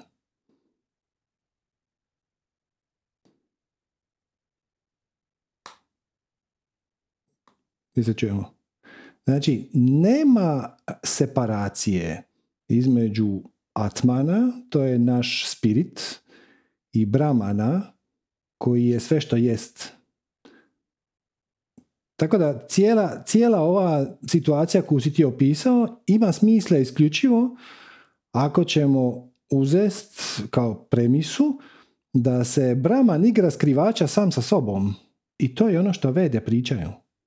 Da, da, da. da. Ali al, ako si ti Brahman, onda Evo imaš, kako imaš, ja to imaš, imaš apsolutnu moć. Ako ti, ako ti vidiš recimo kako bi je to plastično objasnio, recimo osobe koje, koje e, obole od više e, paralelnih ličnosti. I to, to su stvarno pojavi dešava. To u stvari može da bude da su te ličnosti samo kreirale svoj drugi aspekt sebe. I to isto tako izvorište kreiralo, to su jer kao kad bi pustio dete, kad bi pustio dete sama, ono bi tražilo da se igra.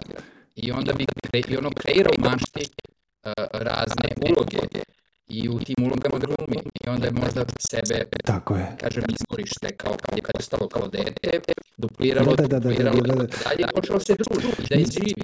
Mi bi sad trebali prvo potrošiti jedno sat vremena da se dogovorimo oko terminologije. Jer osoba koja ima više struku osobnost, to je ista duša. Samo ima više Osobnosti, osobnost je set definicija uvjerenja koji kreira emocije, misli, percepcije, tjelesne senzacije, sjećanja, akcije. Znači, znači osoba koja ima dvije osobnosti, ja pojednostavnimo jedna osobnost je dobra, jedna je zla. Samo je tako nazovimo. No, no, Petar i Branko, šta god. Ovaj, I kad je Petar, onda se ponaša na jedan način, kad je Branko, onda se ponaša na neki drugi način, ali to je ista duša. Na isti način košta jedan glumac, to je dobra usporedba koju si dao sam, neki Tom Cruise, u jednom filmu može biti menadžer bejsbolskog kluba, a u drugom filmu može biti super junak i špijun. To je ista, ista duša u ovom slučaju, u ovoj analogiji, ja, ovaj, koja ima dva različita personalitija, znači ima dvije različite osobnosti. E tako da pričamo o istim stvarima, ali koristimo malo različitu terminologiju i onda se baš ne kužimo najbolje. Ali šta ti hoću reći? E, ti si utjelovljenje samog božanskog. Ajmo, ajmo to ovako, ako, ako imaš tri minute vremena da damo. Da, da, da, e, I cijela ta priča oko toga da je ovo sve iluzije i tako dalje. Ok, uzmimo jednu ženu koja se zove Ana. Evo, uzet ćemo ime Ana jer ona počinje na slovo A. I onda Ana ide spavat na večer. Zaspe i sanja da je Branka. Branka kao B. Hm, znači, Ana spava, Ana je u krevetu, a kad Ana zaspe, ona privremeno stvori u svom umu novu, novu osobu koja se recimo zove Branka i koja šeta ulicama Pariza. E sad, Ana privremeno posudi svoj osjećaj identiteta Branki. Branka u snu, ona je samo san od Ane, jel? Branka u snu ima osjećaj ja. I ona gleda ulice Pariza i ima osjećaj da su zgrade i Eiffelov toranj i sve što se oko nje nalaze napravljene od materije. Ona ih može dotaknuti, ona ne može proći kroz zid, iako je u snu. Iako su u stvarnosti zapravo sve te zgrade samo projekcija koja je stvorena unutar Anine, Aninog uma. Znači, sve što se Branki događa, za početak nije osjećaj identiteta koji je posuđen od Ane. Samo je privremeno posuđen. Ali onda i svi ljudi koje po cesti susreće, i svi događaji koji se događaju, i sve zgrade, i sve situacije, to je sve samo proizvod Aninog uma. Branka će ponekad sebe staviti u horror scenarij. Znači, Ana će ponekad sanjat da je Branka na ulicama Pariza i da nju progoni ubojica sa velikim nožem. I da mu nije u stanju pobjeći. Možda će se probuditi u znoju. I jedne sekunde kad se probudi u znoju, reći ono, fuf, dobro je. ja nisam Branka na ulicama Pariza, sad se sjećam. Sad sam se sjetila, ja sam Ana koja spava i cijelo vrijeme je bila potpuno sigurna. I sad može izabrati hoće li nastaviti se, vratiti se u krevet i započeti možda isti, možda neki drugi san, ili će se jednostavno digniti i popiti kavu. Znači, e, jednaka, jednaka ti je analogija sa glumcima koje si ti e, spomenuo. Znači, neki glumac, nazovimo ga Petar, dođe u kazalište, presvuče se, stavi halju i glumi da je Hamlet. I to je slatko i to je jako simpatično, ali problem nastane kad se Petar toliko ufura ulogu Hamleta da onda na pauzi stoji i misli se šta da radim, nešto je trulo u državi Danskoj, ima velike probleme i sad njegova žena, znate, Marica, dolazi do njega i kaže, ono, ide mu čestitati jer prvi čin je prošao odlično. I onda, onda on kaže, Petre, šta si zamišljen? Ne znam šta da radim sa kraljevstvom. Ej, Petre, pš, pš, pš, probudi se. Šta probudi se? Ja sam kraljević Hamlet na 300 čuda. I u jednom trenutku kad se Petar sjeti, to je dovoljno, dovoljno da se sjeti da je on zapravo Petar, da nije Hamlet, sva patnja nestaje. On će se vratiti na pozornicu i odradit će drugi čin sa velikim veseljem i možda će se ponovno ufurati, ponovno će na trenutak zaboraviti da je Petar i u žaru svoje glumačke strasti će postati ponovno Hamlet i sve je to, sve je to zabava i sve je to igra.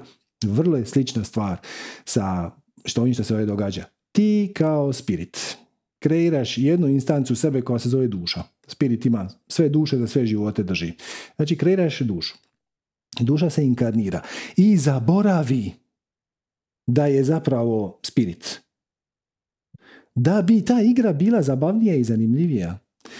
I spirit privremeno posudi tvom tijelu, tvojoj osobnosti, osjećaj identiteta. I onda ti kažeš ja, misleći na ovo tijelo i na svoje misli, na svoje emocije, onda kažeš ja sam tvrdoglav ili ja sam uvjeren u ovo ili ono, ili ja znam ili ja ne znam, ili svašta sam ja u životu prošao i tako dalje.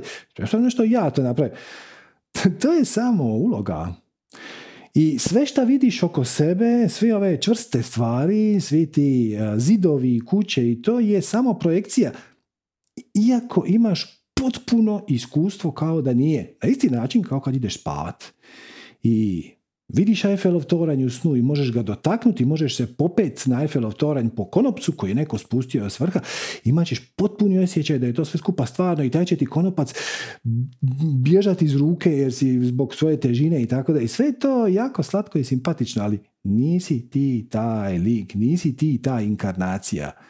Ti si onaj koji tu igru promatra i u njoj uživa ko prase. Tako da, da li ovaj lik dole se mora ponovno reinkarnirati na zemlju?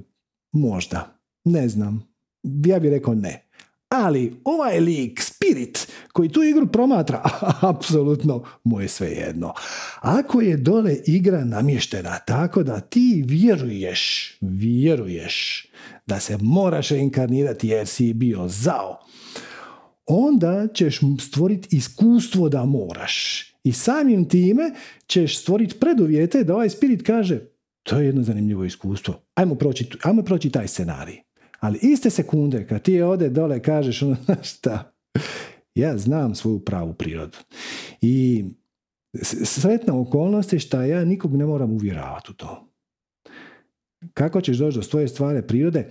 Ne traži se nikakva spremnost da ikome vjerujete. Traži se spremnost da istražite. Što je diametralno suprotno. Istražit i slijepo vjerovat je diametralno suprotno. Samo sjedni, samo svi, smiri malo svoj um.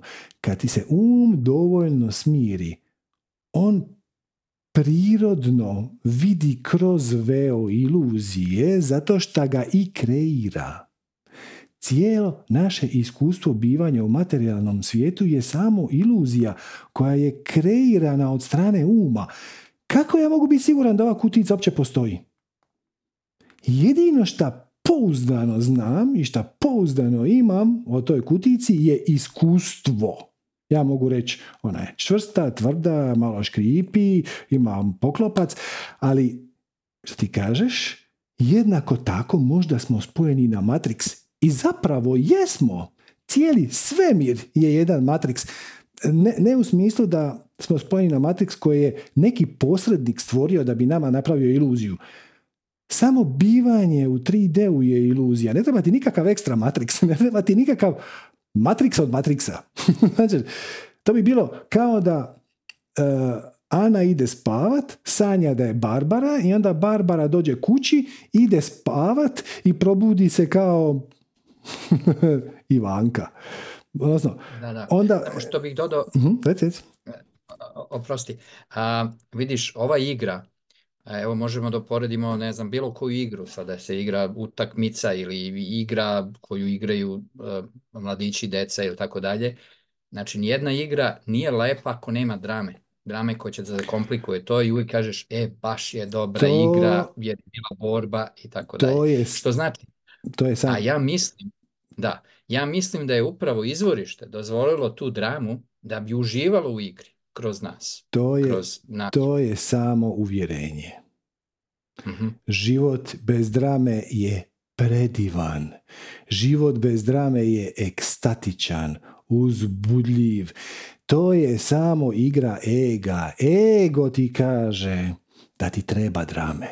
Treba ti antagonist. Trebaju ti izazovi. Ali zapravo imaš ih pregršt. Možeš se baviti kom god temom želiš. Možeš srcem i dušom e, baviti se fizikom, baviti se znanošću, baviti se umjetnošću, baviti se glazbom, šetat po šumi. Ekstatična ljepota života se krije u potpunoj tišini. I to, nažalost, nikoga ne možeš uvjeriti umom, zato što um je dizajniran da ti kreira iluziju da to nije tako. Jedini način da to vidiš je da privremeno ugasiš um. I onda ljudi kažu doživio sam mistično iskustvo, jer znaš, preplavila me velika sreća. Dobar dan, jesi konačno počeo svačat. svačat. E sad, kako ćeš zadržat to stanje? Puno je jednostavnije nego što se čini, ali opet, o tome možemo pričati tek kad prođeš ovaj prvi korak. Kad shvatiš da ti drama ne treba i ako kažeš da ti treba da bi ti bilo uzbudljivo, imat ćeš je na pretek. Imat ćeš obilje drame. I sve je ok, samo se nemoj žaliti. Reci, ja želim obilje drame. Imat ćeš tsunamije drame. Stalno će te neko varat, prevarit, ucijenjivat, lagat, pa ćeš se ti s njima borit, pa onda ćeš ih uvjeravat. To je samo dva ovna na, na brvnu, jedan tuku, drug. I dokle god ti je to zabavno, sve ok. Ali ako... E, A, može jedan primjer, Da. a, e, oprosti, Mhm. jedan primjer. A, znači, ako ti recimo uživaš, niti je vruće, niti je, niti je hladno. Uživaš u nekom okruženju koje ti je potpuno komotno i sasvim ti je ok. Međutim, ako uđeš u, u određenom momentu u neku vrelinu, neću da kažem pustinsku, ali u neku vrelinu da je jako toplo i sve i onda sedneš na povetarcu u hladu, ti osetiš i onda shvataš vrednost tog povetarca, upravo zbog one drame Ne, ne, ne, ne, promašio si, kako vi to kažete, ceo futbal. Nažalost, na ovo, ovo ti je mogu samo reći i onda ti moraš se početi baviti praksama, ali ti polaziš od pretpostavke da kad čovjek sjedne u meditaciju i smiri svoj um, da ulazi u vegetativno stanje. Da si ti zapravo neka biljka koja nit smrdi, nit miriši. Upravo je suprotno. Upravo je suprotno. Kad ti dođeš u kontakt sa svom istinskom prirodom, kad makneš ove mentalne distrakcije, dogodi se eksplozija ja, ja, to, to, mi nemamo riječ za to uopće, ali probaj skombinirati duboki, duboki mir i apsolutnu ekstazu, ali ekstazu kakvu nisi u životu osjetio. E sad spojite dvije stvari. Dobijaš duboki, smisleni, ekstatični mir. Ovo nema nikakvog smisla na našem jeziku. Ali to je tvoje pravo stanje.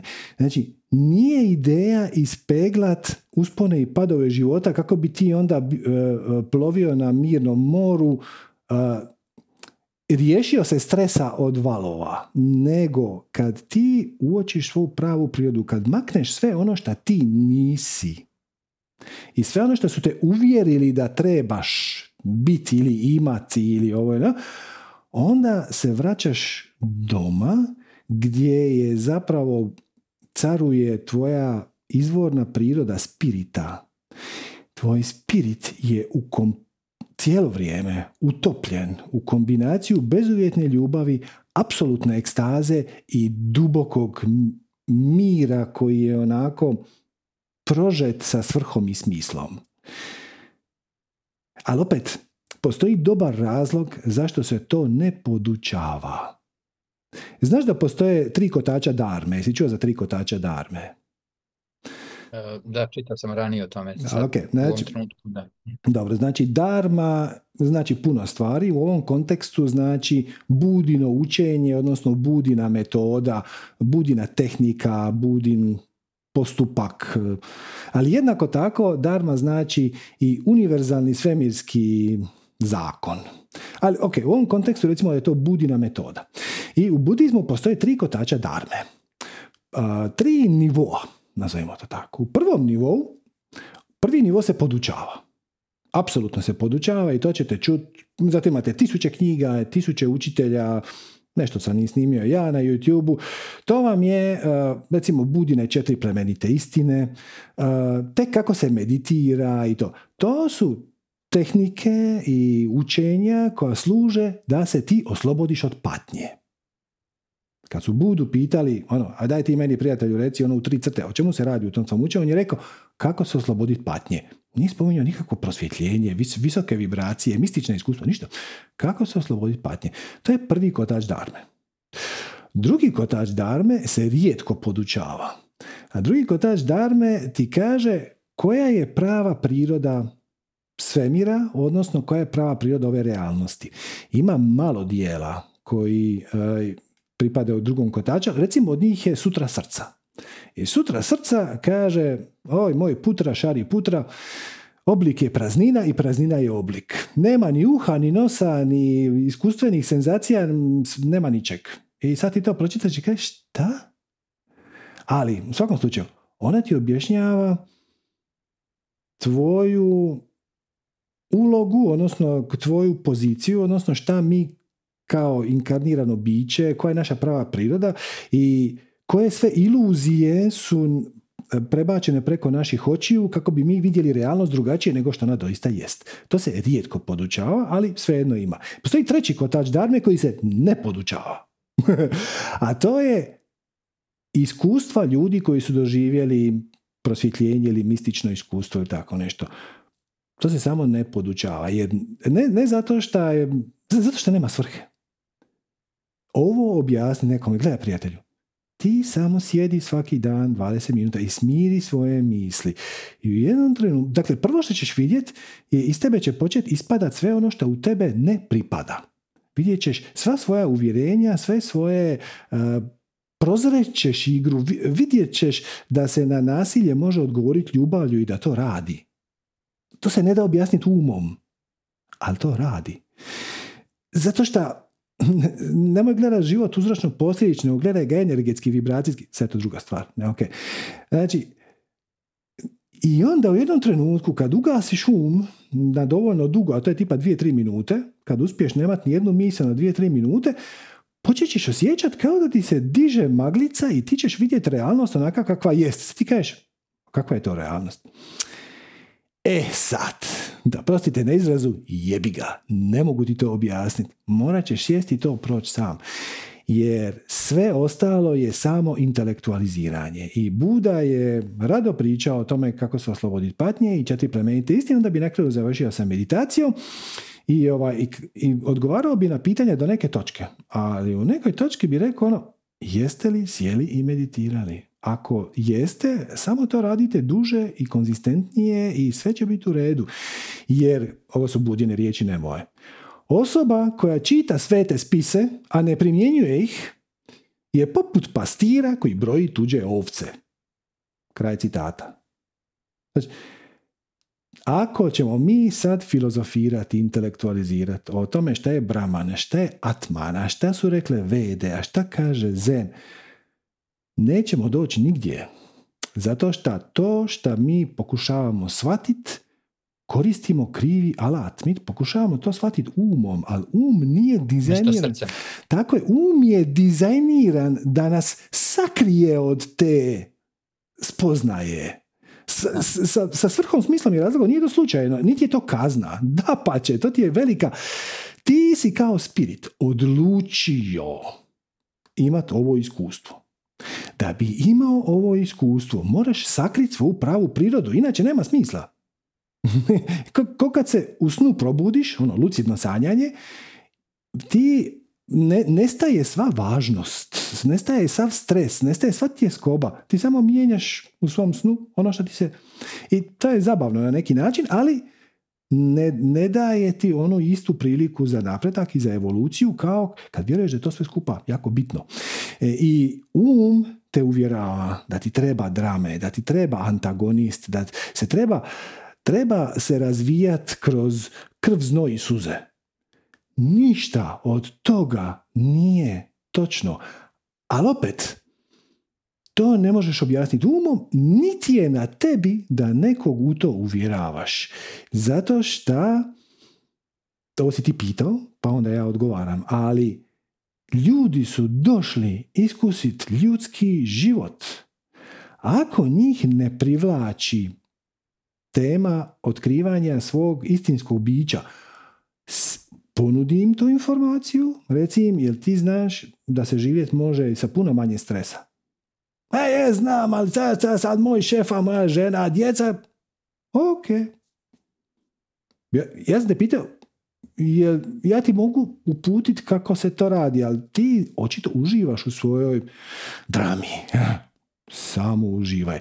Jer doživjeti određenu razinu prosvjetljenja, uopće ne govorim sad o Maha Samadiju, ono, kako se zove, Nihi Kalpa, ako nešto, onaj potpuni samad, puno niže, postoji puno manjih e, samadija koji su na putu. Kad doživiš taj prvi samadij u kojem u, shvatiš, naslutiš svoju pravu prirodu, on ima jednu nuspojavu, a to je da stvari prestanu biti jako važne. I onda postane malo zahtjevnije družiti se sa stvarnim ljudima koji ti dođu sa strašnim problemima. Jer oni su očekivali povišicu, a nisu je dobili. I sad ti imaš razumijevanje za njihovu situaciju. Apsolutno imaš empatiju jer svačaš da su izabrali to iskustvo. Ponekad im ponudiš da, da, da, da, da im daš smjernice kako da rekontekstualiziraju to iskustvo, da, ono, da onda ga pretvore u pozitivno iskustvo. Što smo malo prije radili. Na koji način te to služi na pozitivan način? Zašto si to privukao u svoj život? Šta je u tome dobro? Dakle, ako oni ništa od toga ne žele, samo ih pustiš. Da, sad će ovo okrutno zvučati. Uživaju u svojoj patnji. Ali ti to slušaš i dođe ti da napiš ono ali i ti si bio takav pred 5, 10, 20 godina i ti si prošao svoju dramu uh, i ti si imao izazove koji su služili između ostalog da te dovedu do budinog učenja ili bilo kog drugog. Uh, slijedi svoju strast je spiritualna formula. Apsolutno. Mm. I nemaš se pravo ni petljat, a pogotovo se nemaš pravo smijat. Ponudiš pomoć, ako ljudi to ne žele, samo staneš sa strane i napraviš drugu najbolju stvar što možeš, a to je prakticiraš duboko slušanje. Oni ti se žale, a ti sa iskrenim, bez imalo ironije, iskreno, slušaš, učestvuješ i ponavljaš u sebi, ako moraš, ponavljaš u sebi, ja sam tu za ovu osobu. Ova, ovoj osobi je sad teško. Šta ja mislim o tome je potpuno svejedno. Njoj je sad teško. Njoj pomaže da to izbaci iz sebe. Ona to mora nekome ispričati. I ja sam se tu zatekao nimalo slučajno. Svemir je htio da se ja tu zateknem i moja darma za danas možda nije ni meditirat, ni disat, ni radit svoje spiritualne, moja darma za danas, moja spiritualna praksa je ovu osobu saslušat sa punom pažnjom i empatijom. Pa makar, bez ikakve želje da joj nametneš ili u, da je natjeraš na neko rješenje koje je za tebe radilo. Možeš ga ponudit, ako se ne ulovi. Tvoje je samo da budeš žedno uho i na taj način si donio, donio malo topline i malo svjetla u ovaj svijet i to je to za danas. Znači, sve ostalo je intelektualiziranje.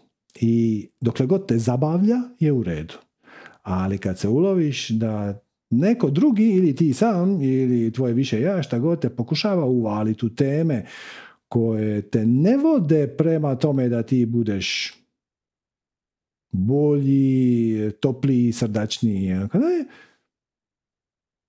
samo se makneš. Možeš ovaj deo da mi pojasniš, izvini, ne bi dužio, a, kažeš svoje više ja. Zašto bi me svoje više ja uvalilo? Zar ne bi moje više ja me navelo na bolji put, na onaj pravi, koji je najbolji za mene? Šta je, najbolji? šta, je najbolji? Znači, to, to je ključno pitanje. Koja je definicija najbolji? Ako si ti došao, ako je tema tvoje inkarnacije transformirat mrak u svjetlo, apsolutno je ključan korak unutar te teme da naučiš razlikovat šta je pozitivno, šta je negativno, šta ti služi na pozitivan način, šta ti služi na negativan način. I da te ja sad pitam, da li ti znaš šta je za tebe dobro, a šta nije, ti bi rekao, naravno. A tvoje više ja ima malo veću kontrolu nad situacijom i ja kaže, aha, ti misliš da si u stanju razlikovati što je tebe dobro Ajdemo mi to staviti na test. Evo tebi ovo, pa da vidimo šta ćeš time. I ako se ti za deset godina uh, osvijestiš da je nešto što si radio je pogrešno, ali te to naučilo nečem šta sad će postati dio tvog višeg bića, apsolutno je vrijedilo. Uzmi obzir da spirit e, je vječan. Odnosno, vječan nije niti prava riječ. Spirit samo jest. I jedan život od 80-90 godina je otprilike jednako težak i u široj slici ko jedan prosječan dan koji si proveo u petom osnovne. Da li je bitan? Pa ono, nimalo u široj slici. Pa opet, bez njega nisi mogao završiti peti, pa ni upisati šesti. Taj dan se možda dogodilo nešto što ti je malo proširilo horizonte, što ti je dalo neke nove ideje, što te usmjerilo na neki drugi put, što te zainteresiralo, što te povrijedilo, što si uspio. Znači, puno toga se dogodilo u jednom danu, ali sad da, da te ja pitam, ono, znači, 29. drugog 1992. Ta isto bila prestupna. šta si radio, gdje si bio i šta si taj dan naučio? Ali cjelokupno iskustvo prolaska kroz školu sa svim druženjima, nedruženjima, djevojkama, dečkima, učiteljima, matematikama i tako dalje, je nešto što je sad dio tvog bića. Ti viš, ti nisi ista osoba, kao što si bio u petom osnovne, ali to što si onda bio i što si proživio i ta iskustva i te spoznaje su na neki način utkane u tebe šta jesi danas. E pa slična stvar je sa spiritom. Spirit evoluira kao organizam, ne kao mehanizam. Mehanizam je kad stvari izvana spajaš u jednu cjelinu i većina učenja je naših ovih klasičnih u našoj civilizaciji napravljena tako što ti uzmeš nešto izvana, neku knjigu, ovo ono, i onda to utrpaš u sebe. Evolucija je kroz drugo. Evolucija je kad je iz sjemena izađe biljka. Iznutra. Ti si kad si spirit bez inkarnacijskih iskustava, vrlo mladi spirit, nazivamo to tako, ako tako nešto postoji, ti imaš sve mogućnosti, imaš sve potencijale kamo ćeš se točno razviti, šta će točno iz toga izaći, u kojem će smjeru se to formirat, je na tebi. I nema ova igra ni kraja, ni početka, ni nekog pretjeranog višeg smisla. Ta igra života i inkarnacije i bivanja spiritom i paralelnih života u različitim civilizacijama je svrha sama sebi. Zato što ti si vječni neuništivi spirit. Jer imaš nešto pametnije za radit? Ako imaš, sve ok. Ako nemaš, dođeš na zemlju i onda tisuće izazova, tisuće izazova. Nije li to uzbudljivo? Hvala srđene. Molim, hvala tebi. Tako dobro. Ok. Uh, stignemo još. Evo, Marina. Zdravo, Marina. Imam, imam sličicu. A, o, zdravo, mi se, mi se znamo. Ćao. Da. Ove, imam kratko pitanje, neću moći baš da, da budem uključena sve vreme, samo da, da pitam. Mm-hmm. Danas se ništa nije desilo kako sam htjela, ali je put koji se dešava u stvari napravio taman tako da ja budem tamo gde trebam u određeno vreme. Gde ne bi bila da nisam, da sam otišla tamo gde sam žala. Jel? e sad, poenta samo cijele te priče jeste da je to bilo jako stresno. Evo, spustit ćemo to na, kao životni deo, znači ušla inspekcija i moje telo je to doživjelo kao ozbiljan stres. I nije problem to što to dok inspekcija bila tu je ok i kao to je beg ili pravi se mrtav i sve ostalo u igri. S tim da, moje pitanje je samo taj stres, iako sam ja posle uh, bila svesna toga, ali u mom telu sam zadržao još bar tri sata. Znači ja sam osjećala i kad se sve završilo da je moje telo još bar tri sata bilo pod onim kuca mi srce, osjećam da kao, znači, nisam ni umorna, ni ništa, nisam ni gladna, ništa se ne dešava. Sve je stalo u mom organizmu na svih, ali mislim, jer ne bi trebalo, mi pokušavala sam čak i onu tehniku, ono što sam čula negde od vas, da se protresem kao moj pas. Ove, nije baš da je upalilo, ali okej. Okay. Ove, tre, da, tre. Je. ali, ali mi je, je li postoji, ne, mislim, jel to tako treba? Ili treba stres do čim se završi situacija da se to da istres. Ovisi, ovisi šta želiš. Za početak možeš ga potpuno izbjeći, jer bi ti to bilo uzbudljivo. Mm, pa, mislim, smeta mi. Okay. Danas sam shvatila da mi smeta. Ok, odakle je došao taj stres? Je li imaš ideju? Iz mog uverenja da je inspekcija strašna i da će da nađu nešto i što ne znam da postoji. I onda tako, i onda ćete zatvoriti, i onda ćete uhapsiti, i onda ćeš ostati bez izvora prihoda, i onda je um nastavio taj niz i negdje za godinu dana ti ćeš biti sama, jadna, promrzla ispod mosta na kiši, potpuno ostavljena od svih. Jel tako? Od Ali al to, se, to se samo neće dogoditi. Znači, cijela ideja je da kažeš, ok, znači, dogodila se tjeskoba. Stres je oblik tjeskobe. Ovo što kasnije opisuješ, ovi fizički fenomeni, nisam bila gladna, to je tipičan adrenalin. Znači, adrenalin izlučuje organizam kad si pod stresom. Stres je oblik tjeskobe. Tjeskoba je energija uzbuđenja filtrirana kroz negativna uvjerenja. Znači tu sad već postoji jedna dobra vijest, a to je da postoji energija uzbuđenja, odnosno tebe veseli to što radiš. Jer da te, ne ves, da te ne veseli, rekla bi, o, super inspekcija, ja se nadam da će daći neku neregularnost i da će fino zatvoriti i onda ja više ne moram dolaziti na ovaj posao. E, međutim, tebi je to bila frka zato što ti se taj posao sviđa. To je odlična stvar. Znači, ti radiš neki oblik svoje strasti. Barem do neke mjere. Super. E sad, došla inspekcija i šta je najgore što se može dogoditi? I onda detektirala si. Zatvorit će me, bla bla bla, ono, propašću i tako dalje. I ono, to, je, to je zapravo ono čega se ego boji.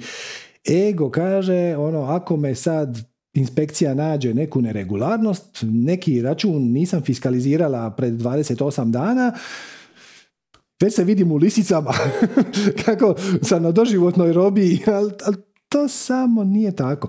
Inspekcija dođe u principu naplatiti neku kaznu. jedan moj prijatelj koji ima svoj restoran, on kaže, kad meni dođe inspekcija, ja kažem, gospodo, sjedite, onda ih počastim i onda sjednem i kažem, koliko trebam platiti?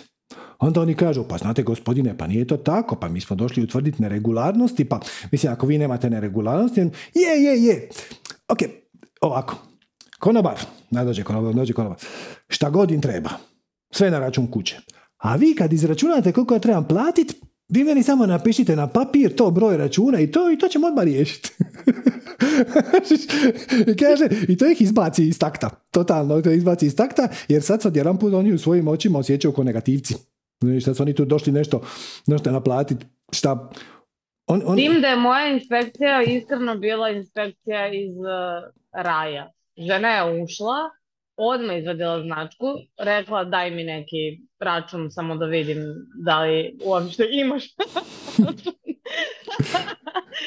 Ove, I samo mi skrenula pažnju za neke stvari, oni, to je turistička, to nije, mislim nije ni bitno, oni gledaju svašta nešto, oni svašta mogu gledati, ono, da li će plafon u WC-u da bude 2 metra ili ne, mislim da, gluposti, da. ali mogu da, da, da radi što hoće.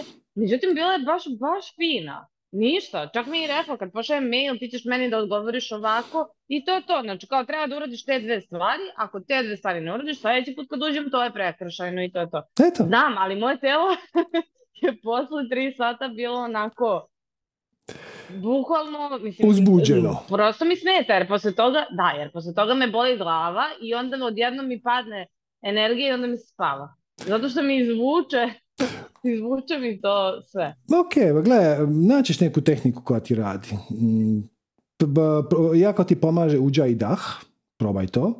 A probaj Wim Hof metodu disanja. Nekim ljudima više paše jedno, nekim paše drugo. Meni je osobno, inače svaki dan kao dio svoje prakse dišem Wim Hofa, ali kad mi treba uh, smiriti organizam, apsolutno preporučam uđa i dah. to imaš u mom videu, uh, zove ti se predavanje spajanje na više ja. Više manje, e, u drugom dijelu, negdje od 8 minute nadalje. Ja sam danas Кренула да гледам ово стрес елиминатор, пошто... То, то, то, то, може и то. Било за тај мој дел. Нисам стила други дел да гледам до краја, али планирам вечерас да можда из можда буде ту нешто што ми у том тренутку па. Мислам смета ми суштини само затоа што ми толку притиска тај дел околу срца. Оно као да kao da gušim srce sa stresom. Gle, probaj, probaj razne stvari. Znači, Wim Hof je dobar, uh, Uđaj je izvrstan, uh, probaj šetnju, probaj trčanje, uh, probaj šta god ti padne na pamet, e, čitati poeziju, slušati neku muziku, onda opet kakvu muziku, jel ti više paše energična muzika, ono tipa neki rock, rock and roll sa kojim ćeš se malo isplesat, ili ti više paše nekakav chill out koji će te malo smiriti, probaj plesat, izbaciti to iz organizma, nađi neku tehniku koja za tebe radi, ali onako dugoročno gledano ono što je najefikasnije, najkorisnije je otkrit koje te uvjerenje uopće dovelo u to stanje. I onda s vremenom počneš e, takve situacije proživljavati sve rijeđe, rijeđe, rijeđe. Čak će ti se dogoditi da objektivno je situacija još stresnija nego ova, ali ako se znaš njom nositi, ako ju uočiš odmah na vrijeme i prođeš kroz ovo, ok, šta je najgore što se može dogoditi, pa to nije tako strašno, you know? Ispeglaćeš je puno, nećeš je dozvoliti da se nabilda toliko. Sad se tebi to nabildalo, znači e, ove nadbubrežne žlijezde su izlučile dosta adrenalina kojeg je onda trebalo resorbirati. Možeš to smanjiti, ali s druge strane, gle, možeš i tome pridjeliti pozitivan preznak i reći ono, kakav sam danas imala uzbudljiv dan. Jesam. I čak ta žena mi je u stvari ovaj, prodrmala moje uverenje u inspekciji. Eto vidiš. Mislim, zapravo ispalo je da kao ona baš nije nikakva babaroga, baš je bila super. Da. Sljedeći put verovatno ću drugačije reagovati kad vidim matku. Apsolutno, eto. Sve je opet dobro. Ali onda opet, e, bez očekivanja, može se desiti da će sljedeća biti još bolja inspekcija, a onda će doći jedna koja će ti odlučiti za biberit. Onda ti stojiš sa strane i onda oni kažu, znate, morat ćete zamijeniti ova vrata na WC-u, morat ćete staviti jasnije natpise šta je muški i ženski. uh Zamijeniti vrata. Jer imate neku preporuku. Najbolja su ona vrata koja, znate, su blindirana. Blindirana. Samo se pustiš gle, to je dio, dio posla, dio procesa i sve pet. Dobro. Verovatno zato što prvi put proživljam. Ja, ali sam uspjela da osvestim da je to iskustvo. Da, bravo. To je, to je što je dobar deo. Znači, već u nekom tamo, posle nje, posle 20 minuta sam već se zahvalila jer je dan krenuo potpuno naopako, pošto da sam otišla da je trebalo, ne bi bila tu kad je ona došla i onda bi to ispalo ko znam kad. Dobro, eh. ništa, nađi ću nešto, nešto što će mi pomoći. Hvala. Molim, hvala tebi. Vidimo se, čao. Ćao, čao. Eto ljudi, mislim da će to biti to za danas. Hvala vam lijepa. E, nadam se da smo kvalitetno proveli ovaj poklonjeni dan 366. E, u ovoj godini. Uzeli smo ga malo na avans, još će 2024. godina dosta dugo trajati, ali ovaj, ovaj e, ekstra dan smo malo uzeli na avans. Nadam se da vam je bilo korisno, uzbudljivo i zabavno. I eto, što ja rekao, Šta, šta sad da pustim? Evo možda ovu. Ako vam je ovo bilo zabavno, možete nas podržati donacijom, bit ćemo beskrajno zahvalni ili se pridružite u našoj zoni totalnog obilja, naša pretplatnička usluga gdje malo otvorenije pričamo o nekim stvarima. Mada moram priznati da smo danas bili dosta otvoreni, čak i na, na javnom mediju, pa eto, možda je to sve skupa tome i služilo. Možda je moje više ja meni serviralo ideju da se ja mogu opustiti tek kad ja budem siguran da ne ovisim toliko o javnom mediju i onda kad imam tamo sigurnost, kad tamo osjećam čvrsto tlo pod nogama, onda se vratim na javni medij i onda osnažen idejom da nisam toliko o njemu ovisan, udrem ode tuta forca. to je isto skroz moguće i skroz u redu i nemam ništa protiv takvog scenarija. Tako da eto, hvala vam lijepa, želim vam ugodan još sutrašnji dan i onda vikend. I ovaj, eto, čujemo se, vidimo se, svako dobro i namaste.